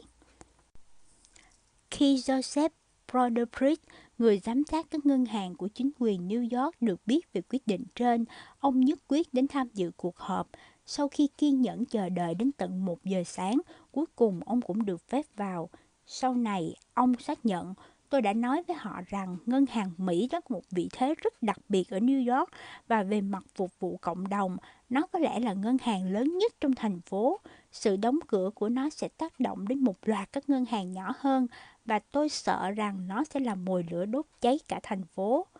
Roderick nhắc nhở các nhà tài Việt rằng chỉ mới hai hoặc ba tuần trước đây, họ đã giải cứu cho hai trong số các chủ ngân hàng tư dương lớn nhất trong thành phố. Trong đó có Kidder Peabody, một ngân hàng đầu tư được điều hành bởi Boston Farmin, thành lập năm 1865 và đã phải cầu cứu đến sự giúp đỡ của J.P. Morgan and Chase vào năm 1930 với 15 triệu đô la sau khi chịu tác động của cuộc khủng hoảng và việc rút tiền gửi ồ ạt của khách hàng, trong đó có cả chính phủ Ý. Mặc dầu cuộc gặp kéo dài đến đầu giờ sáng hôm sau, ông đã không thể thuyết phục một vài nhân vật có quan điểm cứng rắn thay đổi suy nghĩ. Fest tin tưởng rằng mình thể, mình tin tưởng rằng mình có thể đưa ra một hàng rào bảo vệ cho ngân hàng Mỹ và tránh cho nó khỏi các rắc rối, quyết định đóng cửa ngân hàng này sáng hôm sau. Tôi đã cảnh báo họ là họ đang phạm một sai lầm khủng khiếp nhất trong lịch sử ngân hàng của New York. Broderick sau này khai tại một phiên tòa. Marcus và một trong số các đồng sự bị đưa ra xét xử, luận tội và bị kết án 3 năm tù giam. Broderick cũng bị cáo buộc là đã sơ suất trong không không đóng cửa ngân hàng đã sớm hơn, nhưng rõ ràng đó là một bản án oan và sau phiên tòa thứ hai ông được tuyên trắng án. Giống như kịch bản, sự sụp đổ của ngân hàng Mỹ trên thực tế không có gì là quá bất thường. Nước Mỹ trong lịch sử luôn phải gánh chịu hậu quả từ một hệ thống ngân hàng thiếu ổn định do không có một ngân hàng trung ương kết hợp với cấu trúc rời rạc một cách đáng ngạc nhiên của ngành ngân hàng. Việc thành lập Fed năm 1913 có thể ít nhiều giải quyết vấn đề thứ nhất, nhưng chẳng thể thay đổi gì hệ thống ngân hàng của nước này. Trong suốt những năm 1920, nước Mỹ vẫn có khoảng 25.000 ngân hàng, đa số là các ngân hàng nhỏ, đóng nhau và phụ thuộc vào điều kiện kinh tế tại nơi chúng hoạt động, đến mức mỗi năm có khoảng 500 ngân hàng phá sản. Trong 9 tháng đầu năm 1930, 700 ngân hàng nữa đóng cửa như là kết quả của một giai đoạn khó khăn nghiêm trọng.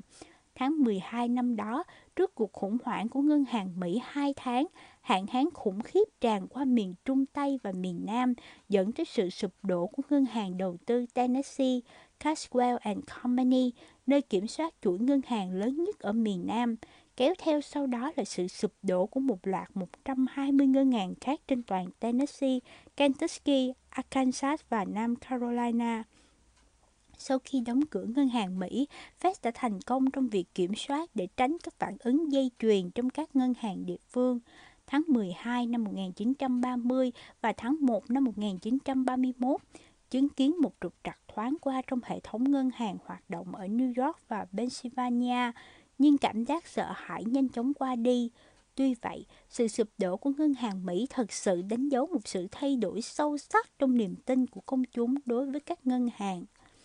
Bị chấn động bởi sự sụp đổ của một ngân hàng đầy uy tín, người gửi tiền giờ đây thận trọng hơn ở nơi mà họ cất giữ tiền. Không thể nói trước ngân hàng nào ổn hay không ổn, họ bắt đầu rút tiền một cách bừa bãi ra khỏi tất cả các ngân hàng, cả tốt lẫn không tốt. Ban đầu nó chỉ là đợt nhỏ, trong vài tháng sau một vụ phá sản, tổng cộng khoảng 450 triệu đô la đã rời khỏi hệ thống ngân hàng, chỉ chiếm chưa đầy 1% tổng tiền gửi. Tuy nhiên, do cơ chế hoạt động của hệ thống ngân hàng, một sự rút tiền như thế lại có tác động tiêu cực theo cấp số nhân. Trong một nỗ lực nhằm duy trì một sự cân bằng khôn ngoan giữa khả năng thanh khoản và danh mục cho vay của mình, các ngân hàng đã phải thu hồi 3 đến 4 đô la nợ cho một đô la được rút ra. Hơn thế nữa, khi họ thu hồi nợ, đến lượt những người đi vay rút tiền gửi của họ ở các ngân hàng khác, hiệu ứng là làm nhân rộng việc tranh giành tính thanh khoản trong toàn hệ thống. Trong điều kiện như thế, tất cả các ngân hàng đều cảm thấy cần bảo vệ chính mình bằng việc tập trung dự trữ tiền mặt và thu hồi thêm nợ. Đến giữa năm 1931, tín dụng ngân hàng đã co lại chỉ còn khoảng 5 tỷ đô la, tương đương 10% các khoản nợ và đầu tư hiện có. Sau một thời gian tạm lắng xuống vào mùa xuân, đến tháng 5 năm 1931, việc đổ xô đi rút tiền ở ngân hàng lại tái diễn. Bong bóng bất động sản ở các khu ngoại ô Chicago xì hơi và 30 ngân hàng ở Chicago với 60 triệu đô la đã mất trắng. Qua mùa hè, nó lan tới Toledo, tất cả các ngân hàng lớn chỉ trừ một ngân hàng duy nhất bị đóng cửa ngân hàng còn lại chỉ có thể được cứu khi mà vào phút chót, các xe tải chất đầy tiền từ ngân hàng dự trữ liên bang ở Cleveland mang tới 11 triệu đô la mới cứng. 70% các khoản tiền gửi trong thành phố bị đóng băng, các hoạt động bán lẻ bị đình trệ và thậm chí câu lạc bộ golf nơi tổ chức giải Mỹ mở rộng lần gần nhất cũng bị đóng cửa trong nội bộ của Fed, các quan chức đều nhận thức được sự căng thẳng trong hệ thống tài chính, sự tích trữ tiền mặt. Ở ngoài ngân hàng, số ngân hàng phá sản tăng lên, sự miễn cưỡng của các ngân hàng khi cho vay, giá cả tụt xuống với tốc độ 20% một năm. Dường như họ không thể xem xét được tất cả những vấn đề này cùng một lúc. Tại Hội đồng Thống đốc Cục Dự trữ Liên bang, Mayer gia tăng sức ép để thông qua một chính sách quyết liệt hơn và thậm chí cả Anders Müller với bản tính trái ngược vẫn thường đứng về phe thiểu số của mình. Lần này, ông cũng nhất trí với ông. Nhưng ban điều hành về mặt luật pháp lại không thể khởi xướng bất cứ một hành động nào. Trong khi đó, đám đốc các ngân hàng dự trữ liên bang thành viên, những người có thể đưa ra các sáng kiến lại từ chối hành động. Một số lượng lớn các ngân hàng gặp rắc rối, đặc biệt là các ngân hàng nhỏ không phải thành viên của hệ thống dự trữ liên bang. Chỉ một nửa trong số 25.000 ngân hàng trên toàn quốc đã gia nhập hệ thống, mặc dù chính những ngân hàng này nắm giữ 3 phần tư lượng tiền gửi tiết kiệm. Các thống đốc ngân hàng khu vực không hề cảm thấy cần có trách nhiệm nào đối với các ngân hàng không phải là thành viên này, vớt lờ ảnh hưởng của họ đối với tổng nguồn cung tín dụng trong cả nước. Vấn đề thực sự của các thống đốc này rất nhiều trong số vấn đề của các, thực sự của các thống đốc này là rất nhiều trong số các ngân hàng phải đóng cửa theo ước tính là gần một nửa do gánh chịu những khoản thua lỗ vì cho lây vay lớn đến nỗi chúng, giống như ngân hàng Mỹ, đã vỡ nợ. quyết định tuân theo quy tắc của Ben Horst là chỉ cho vay đối với các tổ chức lành mạnh và tin rằng việc chống đỡ cho các ngân hàng đang khó khăn có thể chỉ là ném tiền qua cửa sổ. Các giám đốc ngân hàng khu vực đưa ra một nguyên tắc là sẽ để chúng phá sản. Họ không nhận thức được rằng làm như vậy, họ đang hủy hoại niềm tin của công chúng vào ngân hàng là nơi cất giữ các khoản tiết kiệm và gây ra tình trạng đóng băng của hệ thống tín dụng ở Mỹ. Điều kỳ lạ, kỳ lạ là trong quý đầu tiên của năm 1931, trong khi hệ thống ngân hàng thế giới đang phải đối phó với một bên là tình trạng tích trữ tiền mặt của công chúng Mỹ còn đang sợ hãi và một bên là việc vàng không ngừng chảy về phía Fed và ngân hàng Pháp, thì nền kinh tế lại có phần khởi sắc đôi chút. Cả ở Mỹ và châu Âu, nếu như hệ thống ngân hàng có thể được so sánh như nó vẫn vậy là hàng thử biểu của nền kinh tế thế giới, thì việc rút cạn tiền mặt ở cả hai phía giống như hai vết rò rỉ vô hình. Tác động của chúng không đến tức thời mà chỉ được nhìn thấy dần dần. Suốt mùa xuân năm 1931, sau khi Norman từ Mỹ trở về, ông viết một lá thư nổi tiếng cho Mocre tuyên đoán về sự suy tàn của hệ thống tư bản chủ nghĩa trong thế giới văn minh trong vòng một năm và muốn muốn rằng dự đoán của ông sẽ được lưu lại để tham khảo trong tương lai. Ông có thể cảm nhận là nguồn cung tín dụng trên thế giới đang bắt đầu cạn dần, nhưng ông và các cộng sự với tư cách là các thống đốc ngân hàng trung ương lại không thể thỏa, tự thỏa thuận với nhau về các biện pháp cần thực hiện. Norman thấy mình càng ngày càng mất dần ảnh hưởng và quyền lực để hành động. Lá thư, một vật thay thế đáng thương cho hành động, chẳng nghi ngờ gì nhận được cái nhún vai kinh thường từ phía ngân hàng Pháp, như thể chỉ có mỗi một Montague Norman đà nua là cứ tiếp tục tuyên truyền về sự kết thúc của nền văn minh phương Tây, không biết đến lần thứ bao nhiêu. Chương 19 Khẩu pháo hỏng trên mặt trận Năm 1931, tiền không có quê hương, những tên tài Việt không có lòng yêu nước mà cũng chẳng tự tế gì, mục đích duy nhất của họ là kiếm lời. Trích Napoleon Bonaparte Mùa xuân năm 1931, nước Đức bị đè nặng bởi những nỗi cay đắng chung và sự cự tuyệt tuyệt vọng cá nhân. Số liệu chính thức cho thấy 4,7 triệu người, gần 25% lực lượng lao động, gấp đôi con số thất nghiệp của nước Mỹ, không có việc làm. Đó là thống kê 2 triệu người khác bị buộc phải làm việc bán thời gian, các hiệu cầm đồ tăng lên gấp đôi, tương tự như những kẻ bói toán xem số mệnh hay lang băm khác. Thậm chí, trước khi Hooverville dành cho người thất nghiệp vô gia cư trở nên quen thuộc tại khắp các thành phố ở Mỹ, thì những khu ổ chuột đầy người sống trong trong các lều trại và hợp đóng hàng tạm bợ đã lan rộng khắp các công viên và cánh rừng quanh Berlin.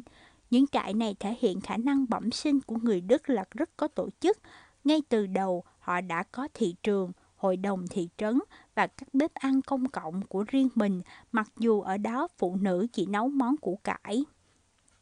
Về sau, gánh nặng quá lớn của hai vấn đề song song là nợ nước ngoài và nghĩa vụ bồi thường chiến tranh đã khiến nước Đức rơi vào tình trạng bất ổn liên miên từ khoảng giữa năm 1929.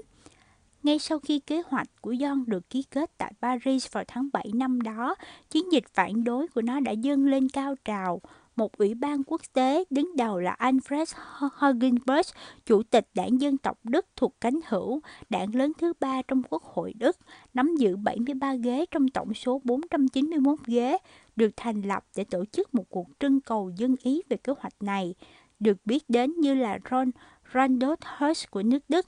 Hugenberg, của cựu chủ tịch công ty sản xuất vũ khí Krupp nổi tiếng, sau chiến tranh đã mở rộng kinh doanh sang ngành báo chí và lúc bấy giờ đã điều hành một vài tờ báo lớn nhất nước, trong đó có The Times, công ty sản xuất phim lớn nhất và là cơ quan điện báo độc lập lớn nhất lúc bấy giờ. Trong số những người mà Hugenberg tranh thủ sự hợp tác có Adolf Hitler. Câu chuyện lúc đó vẫn được coi như một trò đùa, bởi lẽ Hitler bây giờ mới chỉ là một nhân vật không tên tuổi của một nhóm cánh hữu quá khích với một thứ quá khứ đáng hổ thẹn là người cầm đầu vụ đảo chính ở quán bia Bush năm 1923. Trong các cuộc bầu cử vài năm trước đây, đảng quốc xã chỉ giành được có 2,6% phiếu bầu và 12 ghế trong quốc hội. Thế nhưng, họ lại làm nổi bật lên được thái độ chua cay của mình trong chiến dịch trưng cầu dân ý này lập luận rằng kế hoạch John sẽ khiến cho ba thế hệ người Đức phải lao động cưỡng bức. Họ gọi đó là mưu đồ của bọn Do Thái, là một sản phẩm của tinh thần Do Thái, với những đề nghị đòi chính phủ đàm, đàm phán lại để hủy bỏ điều khoản về tội lỗi chiến tranh, tạm ngưng tất cả các khoản chi trả bồi thường chiến tranh và buộc tội bất cứ quan chức nào tham gia vào bất cứ thỏa thuận nào sau đó. Cuộc trưng cầu nhận được 4.000 4 triệu 135 ngàn phiếu thuận, một biểu hiện của sự phản đối ngày càng rộng rãi của công chúng với những chính sách Đức sắp phải thực thi. Không ai hiểu được những sự thay đổi trên chính trường lúc đó bằng Hans Sachs. Những vòng đàm phán trong kế hoạch John luôn khiến ông cảm thấy thất vọng cay đắng. Trong những năm 1920, ông là người bảo trợ cũ. Ông và người bảo trợ cũ là Gustav Stresemann đã thả cho nước Đức vay những khoản lớn từ các nhà băng Mỹ với hy vọng buộc người Mỹ phải tham gia vào các vấn đề bồi thường chiến tranh. Tuy nhiên, chiến lược làm cho công chúng Đức ràng buộc với tiền của Mỹ đã không có tác dụng. Theo quan điểm của Sachs, các nhà các nhà băng Mỹ đã thất bại khi hành động. Cả ông và Trisman rõ ràng đã thổi phồng sức mạnh và ảnh hưởng của phố Wall trong việc đưa ra các giải quyết, giải quyết và các vấn đề bồi thường chiến tranh. Tháng 10 năm 1929, ba tuần trước khi phố Wall sụp đổ,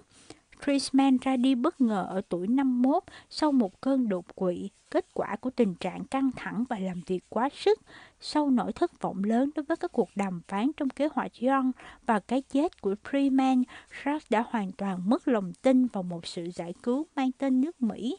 Giờ đây, ông lâm vào tình thế khó xử, vỡ mộng với người Mỹ, ông đang rất sẵn lòng tìm kiếm các kịch bản thay thế, kể cả sự chống đối đơn phương mà những người dân tộc chủ nghĩa cánh hữu đã đi tiên phong. Nhưng với Sykes, kế thể thật khó khăn để vứt bỏ kế hoạch John vào thời điểm này mà không tự biến mình thành kẻ cơ hội đáng hổ thẹn. Suy cho cùng, tất cả các văn bản đều mang chữ ký của ông. Vào tháng 11, trong suốt những vòng đàm phán của hội nghị Hercule, chính phủ Đức đã đồng ý với những thay đổi rất khiêm tốn trong các điều khoản của kế hoạch John. Đổi lại, phe đồng minh đồng ý rút ngắn thời hạn rút quân khỏi vùng Rhin và hai bên đạt được thỏa thuận về địa vị của công dân Đức tại các vùng đất nước này trước các vùng đất trước đây là Đông Phổ nhưng đã được nhượng lại cho Ba Lan theo hiệp định Versailles. Những thay đổi này khiến nước Đức phải trả thêm 4 đến 5% so với kế hoạch John, tức là khoảng 25 triệu đô la một năm. Về mặt kinh tế, con số này là sự thêm thắt không đáng kể. Tuy nhiên, nó cho ra cái cớ để quay mặt lại với chính phủ. Hơn nữa, khi danh sách người thất nghiệp ngày càng dài thêm, chi phí dành cho trợ cấp thất nghiệp cũng tăng lên kéo theo nó là thâm thụt ngân sách đáng kể chính phủ, liên minh mới của tất cả các đảng theo đường lối dân chủ, đứng đầu là đảng viên đảng xã hội Hammers Muller đã đề xuất phương án vay thêm của nước ngoài để tài trợ cho các khoản thâm hụt này. Với Sachs, người vẫn đang tiến hành chiến dịch chống lại việc vay thêm của nước ngoài từ năm 1927, thì đây là một tín hiệu cho thấy liên minh mới bao gồm các đảng viên đảng xã hội không có đủ khả năng cầm quyền tại Đức thất bại trong việc kiểm soát cả chi tiêu lẫn vay nợ nước ngoài, kể cả trong những thời điểm thuận lợi. Chính phủ này giờ đây lại lặp lại sai lầm khi tình hình trở nên xấu đi. Ông sợ rằng nước Đức đang dần lâm vào tình trạng phá sản quốc gia. Ngày 5 tháng 12, ông làm xôn xao dư luận Berlin, không một lời cảnh báo, ông đưa ra một bài phát biểu trước công chúng. Trong đó, Ông kết tội chính phủ bằng ngôn ngữ rất kích động rằng họ đã bóp méo kế hoạch John và không làm những gì cần thiết để kiểm soát tài chính của mình cho rằng người Đức chỉ tự dối mình khi tin rằng nước Đức có thể trả thêm dù chỉ là một mark so với những gì họ đã thỏa thuận tại Paris. Ông công khai chống đối bản kế hoạch mới nhất. Một vài tuần sau đó, ông đã ngầm phá hoại một nỗ lực của chính phủ nhằm vay thêm một khoản từ New York thông qua quỹ đầu tư Dylan Rex của Mỹ. Tuyên bố trắng trợn chống lại chính phủ đó của người đứng đầu ngân hàng trung ương, giữa cuộc khủng hoảng kinh tế đe dọa sẽ nhấn chìm nước Đức vào sự hỗn loạn. Chính phủ khó có khả năng duy trì về mặt tài chính, nên buộc phải cầu viện cho vay của một nhân vật hào phóng là Kiva Crusher những tuần tiếp theo là khoảng thời gian đầy căng thẳng với Reich. Chưa thể nhìn thấy được trước được cuộc suy thoái sẽ trầm trọng đến mức nào, nhưng ông có thể nhận ra rằng sự sụp đổ của phố Wall, nước Đức đang phải đối mặt với một thảm kịch và ông chỉ mong ước sao cho nó không bị chôn vùi bởi tai họa sắp đến. Thêm nữa là nếu ông từ chức vào ngay lúc này, ông sẽ từ bỏ vị trí quyền lực nhất của nền kinh tế Đức và làm lu mờ địa vị của mình trên chính trường, chính trị mà chẳng biết bao giờ mới lấy lợi được. Bị phe cánh hữu quay mặt đi vì đã ký vào kế hoạch John, giờ ông lại mâu thuẫn với phe cánh tả và các thành phần trung lập vì đã thách thức các chính sách tài chính của liên minh chính phủ giữa họ. Sự căng thẳng vì phải tung hứng trước những dự dò xét trái ngược nhau đến từ các phía, trong đó một số là thành tâm, một số là cơ hội chủ nghĩa, bắt đầu trở nên rõ ràng. Có đôi lúc ông gần như ngã quỵ. Một chủ nhà băng nước ngoài khi gặp ông vào tháng 1 năm 1930 đã mô tả bệnh hoang tưởng của Sachs khi ông cường điệu lên rằng ông có thể sẽ bị giết theo cách đóng đinh lên thánh đá bởi những kẻ làm chính trị đồi bại xấu xa. Người bạn cũ của ông là Parker Gilbert, người ra sức ngăn cản bớt những hành vi cư xử bất thường của ông. Chị cũng chỉ có thể nói rằng ông nghĩ Shrek đã trở nên điên rồ. Hội nghị Liên minh Chính phủ về kế hoạch John được tổ chức tại Hague vào đầu tháng 1 kết thúc một cách đáng buồn bị tác động mạnh bởi chính sách mị dân của phe cánh hữu theo đường lối dân tộc ở Đức và sự chống đối của Reich, người Pháp đặt lại vấn đề phải làm gì trong trường hợp của Đức ngừng trả nợ bằng cách thêm vào một điều khoản rằng nếu nước Đức bị tòa án quốc tế ở Hague kết luận là hoàn toàn không có khả năng thực hiện các nghĩa vụ của mình thì các chủ nợ của nó có đầy đủ quyền tự do hành động như Hiệp định Versailles đã đề cập đến mặc một đề nghị làm sống dậy ký ức về cuộc xâm lược vùng Cruz vào năm 1923 và sự trở lại của lính Pháp trên đất Đức.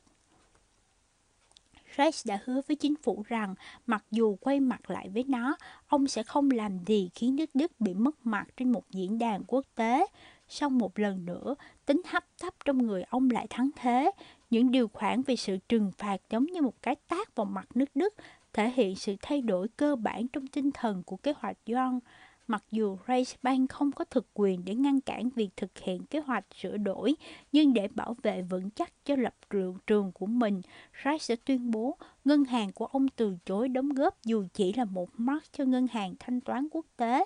và nói quá lên rằng ông sẽ giữ vị trí của mình cho đến chết.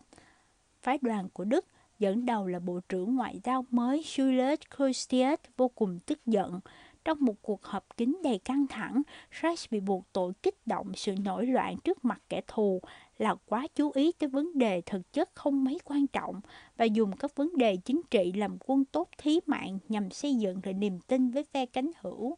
Tin đồn lan ra khắp Berlin rằng Reich đang lặng lẽ tranh cử chức tổng thống khi von Hindenburg đã 85 tuổi từ chức vào đầu năm 1932.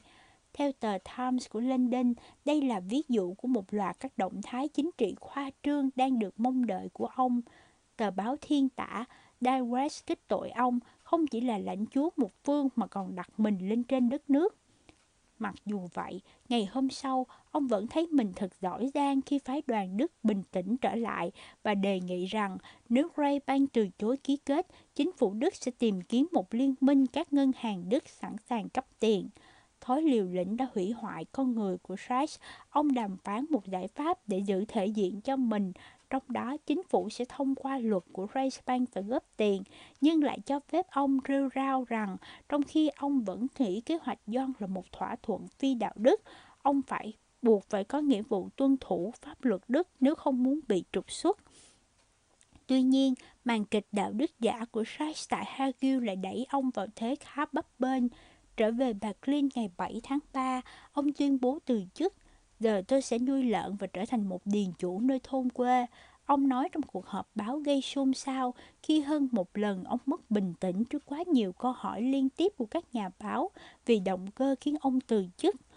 Một phóng viên thường trú nước ngoài còn đặt câu hỏi khiến người ta hoang mang. Ngài Reich có lý do cụ thể nào giải thích cho việc ngài từ chức không? Reich lúc bấy giờ đầy bối rối đáp lại rằng Hành động của tôi không có gì liên quan đến chính trị. Đó đơn giản là hành động theo lương tâm của một người đàn ông tự trọng. Báo Voices Satan, cuốn biên niên sử của nước Đức, tương đương với tờ Time hay Le, Le Monde, đã lên đã nói lên tâm trạng bối rối chung lúc bấy giờ tại Berlin bằng câu hỏi lý do thật sự khiến ông từ chức là gì? Không ai biết cả. Thế nhưng, luôn khôn ngoan bảo vệ lợi ích của riêng mình, Rice đã đàm phán được một khoản chi trả khi kết thúc hợp đồng sớm rất hậu hĩnh, nâng tiền lương hưu của ông lên tổng mức là 250.000 đô la một năm.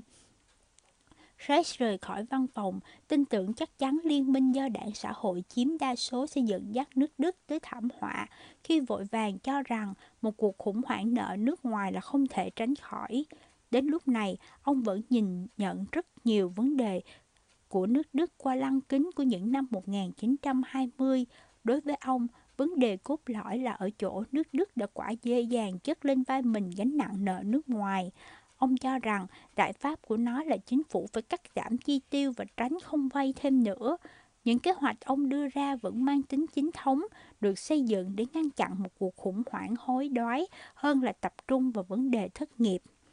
Ba tuần sau đó, chính phủ Madras đã quay mặt đi sụp đổ do chia rẽ bởi các vấn đề về thất nghiệp. Những thành viên đảng xã hội muốn mở rộng trợ cấp thất nghiệp bằng cách vay thêm tiền của nước ngoài. Các đảng trung lập thì muốn cắt giảm ngân sách thâm thụt, một liên minh khác của phe cánh hữu và trung lập, nhưng không bao gồm các đảng viên đảng xã hội lên nắm quyền. Đứng đầu là thủ tướng mới Heinrich Brunin, một tín đồ công giáo khắc khổ, đã từng là sĩ quan quân đội và rất trung thành với chủ nghĩa quân chủ không thể làm được gì với một quốc hội bị chia rẽ, Brunin buộc phải lãnh đạo bằng các sắc lệnh, đưa nước Đức vào giai đoạn chính phủ độc tài dựa trên điều khoản về quyền lực trong trường hợp khẩn cấp được ghi trong hiến pháp.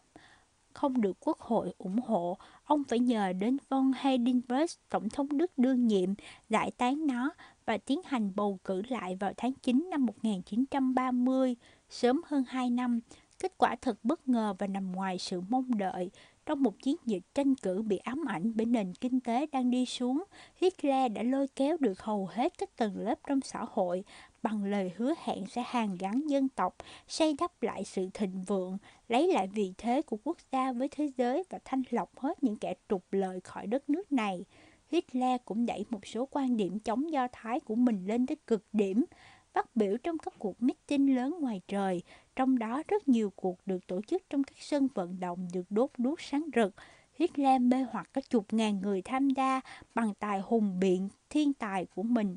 Trong khi đó, trên đường phố, những nhóm du côn kiểu bán quân sự được vũ trang bằng dùi cui và gậy sắt của Hitler đụng độ đầy bạo lực với những người đảng Cộng sản và xã hội. Đảng Quốc xã giành được 6,4 triệu phiếu bầu và chiếm vị trí thứ hai trong Quốc hội với 107 ghế. Cuộc bầu cử làm thị các thị trường tài chính trung chuyển khoảng 380 triệu đô la, tương đương một nửa dự trữ của nước Đức bị rút ra ngoài để ngăn chặn sự sụt giảm, Gray Bank buộc phải tăng lãi suất. Bởi vậy mà trong chỉ không chỉ ở New York và Paris chỉ là 2% và ở London là 3%, nó đã lên đến 5% tại Đức. Cùng với mặt bằng giá cả giảm khoảng 7% một năm, điều đó có nghĩa là chi phí vốn thực tế đã tăng lên 12%, làm cho nền kinh tế vốn đã yếu kém lại càng trở nên suy sụp. Khi nền kinh tế mất chỗ dựa, thất nghiệp lại leo thang, thâm thục chi tiêu công ngày càng lớn, Brunin buộc phải tập trung vào cân đối ngân sách, trợ cấp thất nghiệp bị hạn chế, lương của các quan chức cao cấp toàn liên bang, bao gồm cả tổng thống, bị cắt giảm 20%, lương của những nhân viên viên chức hàng thấp hơn bị cắt 6%, thuế thu nhập bị tăng lên, thuế đánh vào bia và thuốc lá cũng tăng và một số thuế mới bị áp lên các cửa hàng và thậm chí cả mặt hàng nước khoáng. Tất cả các biện pháp này đều khiến suy thoái ngày càng trầm trọng hơn. Những chính sách trong thời kỳ giảm phát mà chính phủ áp đặt tại Đức quả là rất khác lạ. Ở Mỹ, chính quyền Hoover cắt giảm thuế và cho phép nới lỏng việc kiểm soát ngân sách, cụ thể là giảm từ mức thặng dư ngân sách 1 tỷ đô la của năm 1929 đến mức thâm thục 2 tỷ đô la trong năm 1931, tương đương 4% của GDP. nước Anh có mức thâm hụt là 600 triệu đô la năm 1931, tương đương 2,5% GDP. Ngược lại ở Đức, mặc dù nguồn thu giảm do các hoạt động kinh tế bị ngưng trệ, chi tiêu còn bị cắt giảm mạnh hơn, mức thâm thụt thực sự đã giảm từ mức khá khiêm tốn là 200 triệu đô la xuống còn có 100 triệu đô la, ít hơn 1% GDP. Bruntin bây giờ được gọi là thủ tướng đối khác, sau đó đã tuyên bố rằng các biện pháp khắc khổ của ông được lập ra để chứng tỏ với nước ngoài rằng nước Đức đã không còn khả nợ khả năng trả nợ chiến tranh nữa. Một sự lặp lại chính sách áo vải thầy tu đã từng được áp dụng những năm 1920, dán những đòn mạnh vào nền kinh tế Đức đến nỗi các chủ nợ của nó buộc phải giảm bớt các đòi hỏi của mình.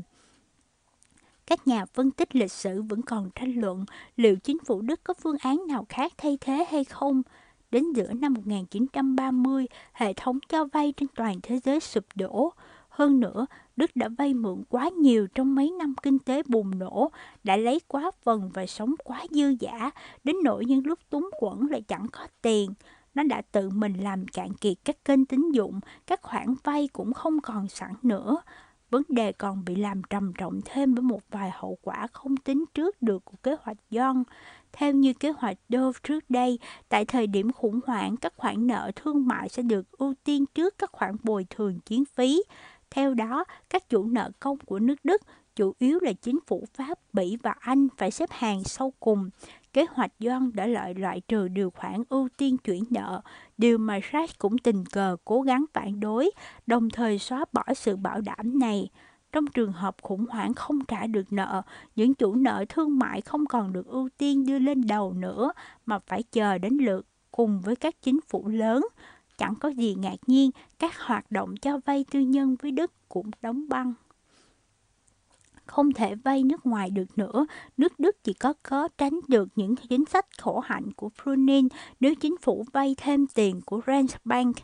Cả một cách khác, nói một cách khác là tự tài trợ thâm hụt ngân sách bằng cách in thêm tiền. Nhưng những ký ức về lạm phát phi mã vào những năm 1920 vẫn còn mới nguyên. Hơn nữa, cả hai kế hoạch Tô và Giang đều đợi hạn chế tối đa khả năng của Reichsbank mua lại các khoản nợ của chính phủ. Cách duy nhất để Đức có thể theo đuổi chính sách kiểu này là phải thoát khỏi sự ràng buộc của đồng tiền với vàng, nhưng hầu như không ai sẵn sàng cho một bước đi mạnh mẽ đến vậy. Rời khỏi văn phòng rồi, song Rice vẫn rất cẩn trọng không chỉ trích các chính sách trong nước của Prunin với hy vọng rằng ông có thể trở lại vị trí quyền lực của mình với tư cách là một phần trong chính phủ của đảng dân tộc bảo thủ. Lúc bấy giờ, ông đã không nhận ra mình may mắn như thế nào. Chính phủ mới thực thi rất nhiều các chính sách khắc khổ mà ông từng theo đuổi với những kết quả vô cùng thảm hại. Nhưng ông thì vẫn có thể đứng ngoài nhìn nền kinh tế Đức sụp đổ mà không bị trách cứ gì. Tuy nhiên, ông không thể im lặng trước vấn đề các khoản nợ chiến tranh. Ý tưởng trốn tránh chúng bằng cách dán những đòn mạnh vào nền kinh tế Đức với ông là hoàn toàn ngớ ngẩn. Mặc dù dành vài tháng đầu sau khi nghỉ hưu tại điền trang của mình, nhưng ông nhanh chóng cảm thấy nản lòng với cuộc sống như tù giam. Mà mùa hè năm 1930, ông bắt đầu một chuyến đi diễn thuyết vòng quanh thế giới, bắt đầu từ Bucharest, sau đó là về Copenhagen và Stockholm. Tháng 9, ông tới Mỹ trong vòng 2 tháng. Ở đây, ông đã làm nhiều điều khiến nhiều mọi người chú ý. Với chiếc kính không gọng và mái tóc cắt cua ngắn rất dễ phân biệt, người đàn ông thép của nước Đức như tờ Time đã mô tả ngay lập tức được biết đến rộng rãi. Ông chắc chắn là nhân vật quen thuộc với độc giả của tờ London Times hay New York Times hơn bất kỳ vị thủ tướng nào trước đó của nước Đức. Ông đã tới trên 20 thành phố, tổ chức trên 50 buổi nói chuyện với thính giả là sinh viên đại học, các giáo sư, chủ ngân hàng, hiệp hội kinh doanh tại các câu lạc bộ riêng và các buổi gặp mặt công chúng. Phần lớn câu chuyện của ông là về bồi thường chiến tranh. Ông tìm cách để thính giả của mình hiểu sự chua chát của nước Đức trong vấn đề này các bạn không được phép nghĩ rằng ai đó vẫn có thể mỉm cười ngay cả khi các bạn đối xử với họ giống như cái cách mà người ta đã đối xử với nước Đức trong vòng 10 năm qua. Nước Đức với GDP khoảng 16 tỷ đô la, xuất khẩu khoảng 3 tỷ đô la và nợ tư nước ngoài lên đến 6 tỷ đô la, đã không tài nào trả nổi 500 triệu đô la một năm cho Pháp và Anh. Ở Cincinnati, ông tuyên bố rằng nợ chiến tranh chính là nguyên nhân thật sự của sự suy thoái kinh tế toàn thế giới như hiện nay. Khắp mọi nơi đặt chân đến, ông đều bị hỏi về cuộc bầu cử vừa qua và về Hitler. Ông đáp lại rằng nếu người Đức cứ tiếp tục chết đói như thế này thì sẽ còn nhiều Hitler hơn nữa. Trở lại châu Âu, khi một nhà báo người Thụy Điển hỏi ông, ông sẽ làm gì nếu ngày mai trở thành thủ tướng, Rex đã không ngần ngại trả lời rằng tôi sẽ ngừng trả nợ chiến tranh ngay ngày hôm đó. Tháng 1 năm 1931, ông đã bước những bước đầu tiên trên con đường bán linh hồn của mình cho quỷ dữ tháng 12 năm 1930, ông được giới thiệu với Hermann Göring. Cho tới lúc đó, bất chấp những thỏa thuận với người đứng đầu đảng Dân Chủ, Hugenberg, ông vẫn chỉ rất ít mối quan hệ với những người thuộc đảng quốc xã, những kẻ mà ông cho là đã tan rã như một nhóm lọ nhỏ lẻ những tên lái buôn hèn nhát. Tuy nhiên, vợ của Reich lại nổi tiếng là rất sùng bái Hitler và là một người rất ủng hộ nhiệt thành cho đảng của ông ta. Trong nhật ký của mình, Bella From, phóng viên chuyên mục chính trị của tờ Washington, kể lại chi tiết cuộc gặp gỡ của mình với gia đình Sachs vào tháng 2 năm 1930 tại lễ kỷ niệm đám cưới bạc của một chủ nhà băng có tiếng tại Berlin. Sachs đeo một hình chữ thập ngoặc, biểu tượng của phép Đức bằng đá ruby phía trên bộ ngực đồ sộ, và Crom, vợ ông, đã ghi lại những lời xì xào rằng Jack không hề ngần ngại dùng chữ thập hoặc làm biểu tượng của mình bất cứ khi nào ông cảm thấy nó phù hợp với mục đích. Đêm đó, ông còn nói với bà rằng tại sao không để yên cho những người dân tộc quốc xã, dân tộc xã hội một chút nhỉ? Với tôi họ tỏ ra khá thông minh đấy. Cuộc đối thoại suốt buổi tối giữa ông và Gorin tập trung vào tình hình kinh tế, các con số về tình trạng thất nghiệp, sự rụt rè trong các chính sách của nước Đức – và Sachs lại tỏ ra là một con người hòa nhã. Ngày 5 tháng Giêng, Goring mời Reich cùng với Fritz Thyssen, chủ tịch của công ty thép United Steelworks, gặp Hitler tại một căn hộ rất khiêm nhường của ông tại một khu trung lưu của Berlin. Goring lúc bấy giờ chưa được tiếp cận với tiền đề của chính phủ để trở thành kẻ trác tán như mấy năm sau đó lãnh đạo đảng quốc xã đến sau bữa tối, mặc bộ quân phục hai màu vàng nâu của lực lượng bán quân sự do ông chỉ huy. Joseph Goebbels cũng xuất hiện. Reich phải thừa nhận rằng ông có ấn tượng rất mạnh. Hitler giản dị và khiêm tốn một cách rất đáng ngạc nhiên, đặc biệt là trong tư cách chủ tịch đảng hiện đang đứng thứ hai của cả nước. Suốt hai giờ đồng hồ, Hitler bất chấp giọng nói khàn khàn ồm ộp đôi khi ngắt quãng của mình hầu như lớn ác cuộc tranh luận mà trong đó ông nói tới 95% về sự khôi phục lại vị trí của nước Đức trên thế giới, về sự cần thiết đưa 6 triệu rưỡi người trở lại làm việc và quan trọng là làm thế nào để thực hiện những điều trên mà không cần đến sự can thiệp của nước ngoài. Hitler có khả năng tài ăn nói lưu loát, không cần đến giọng văn thống thiết kiểu tuyên truyền, nhưng vẫn rất khuấy động lòng người. Đó là cuộc gặp gỡ định mệnh của vị chủ nhà băng đã bị làm mê hoặc.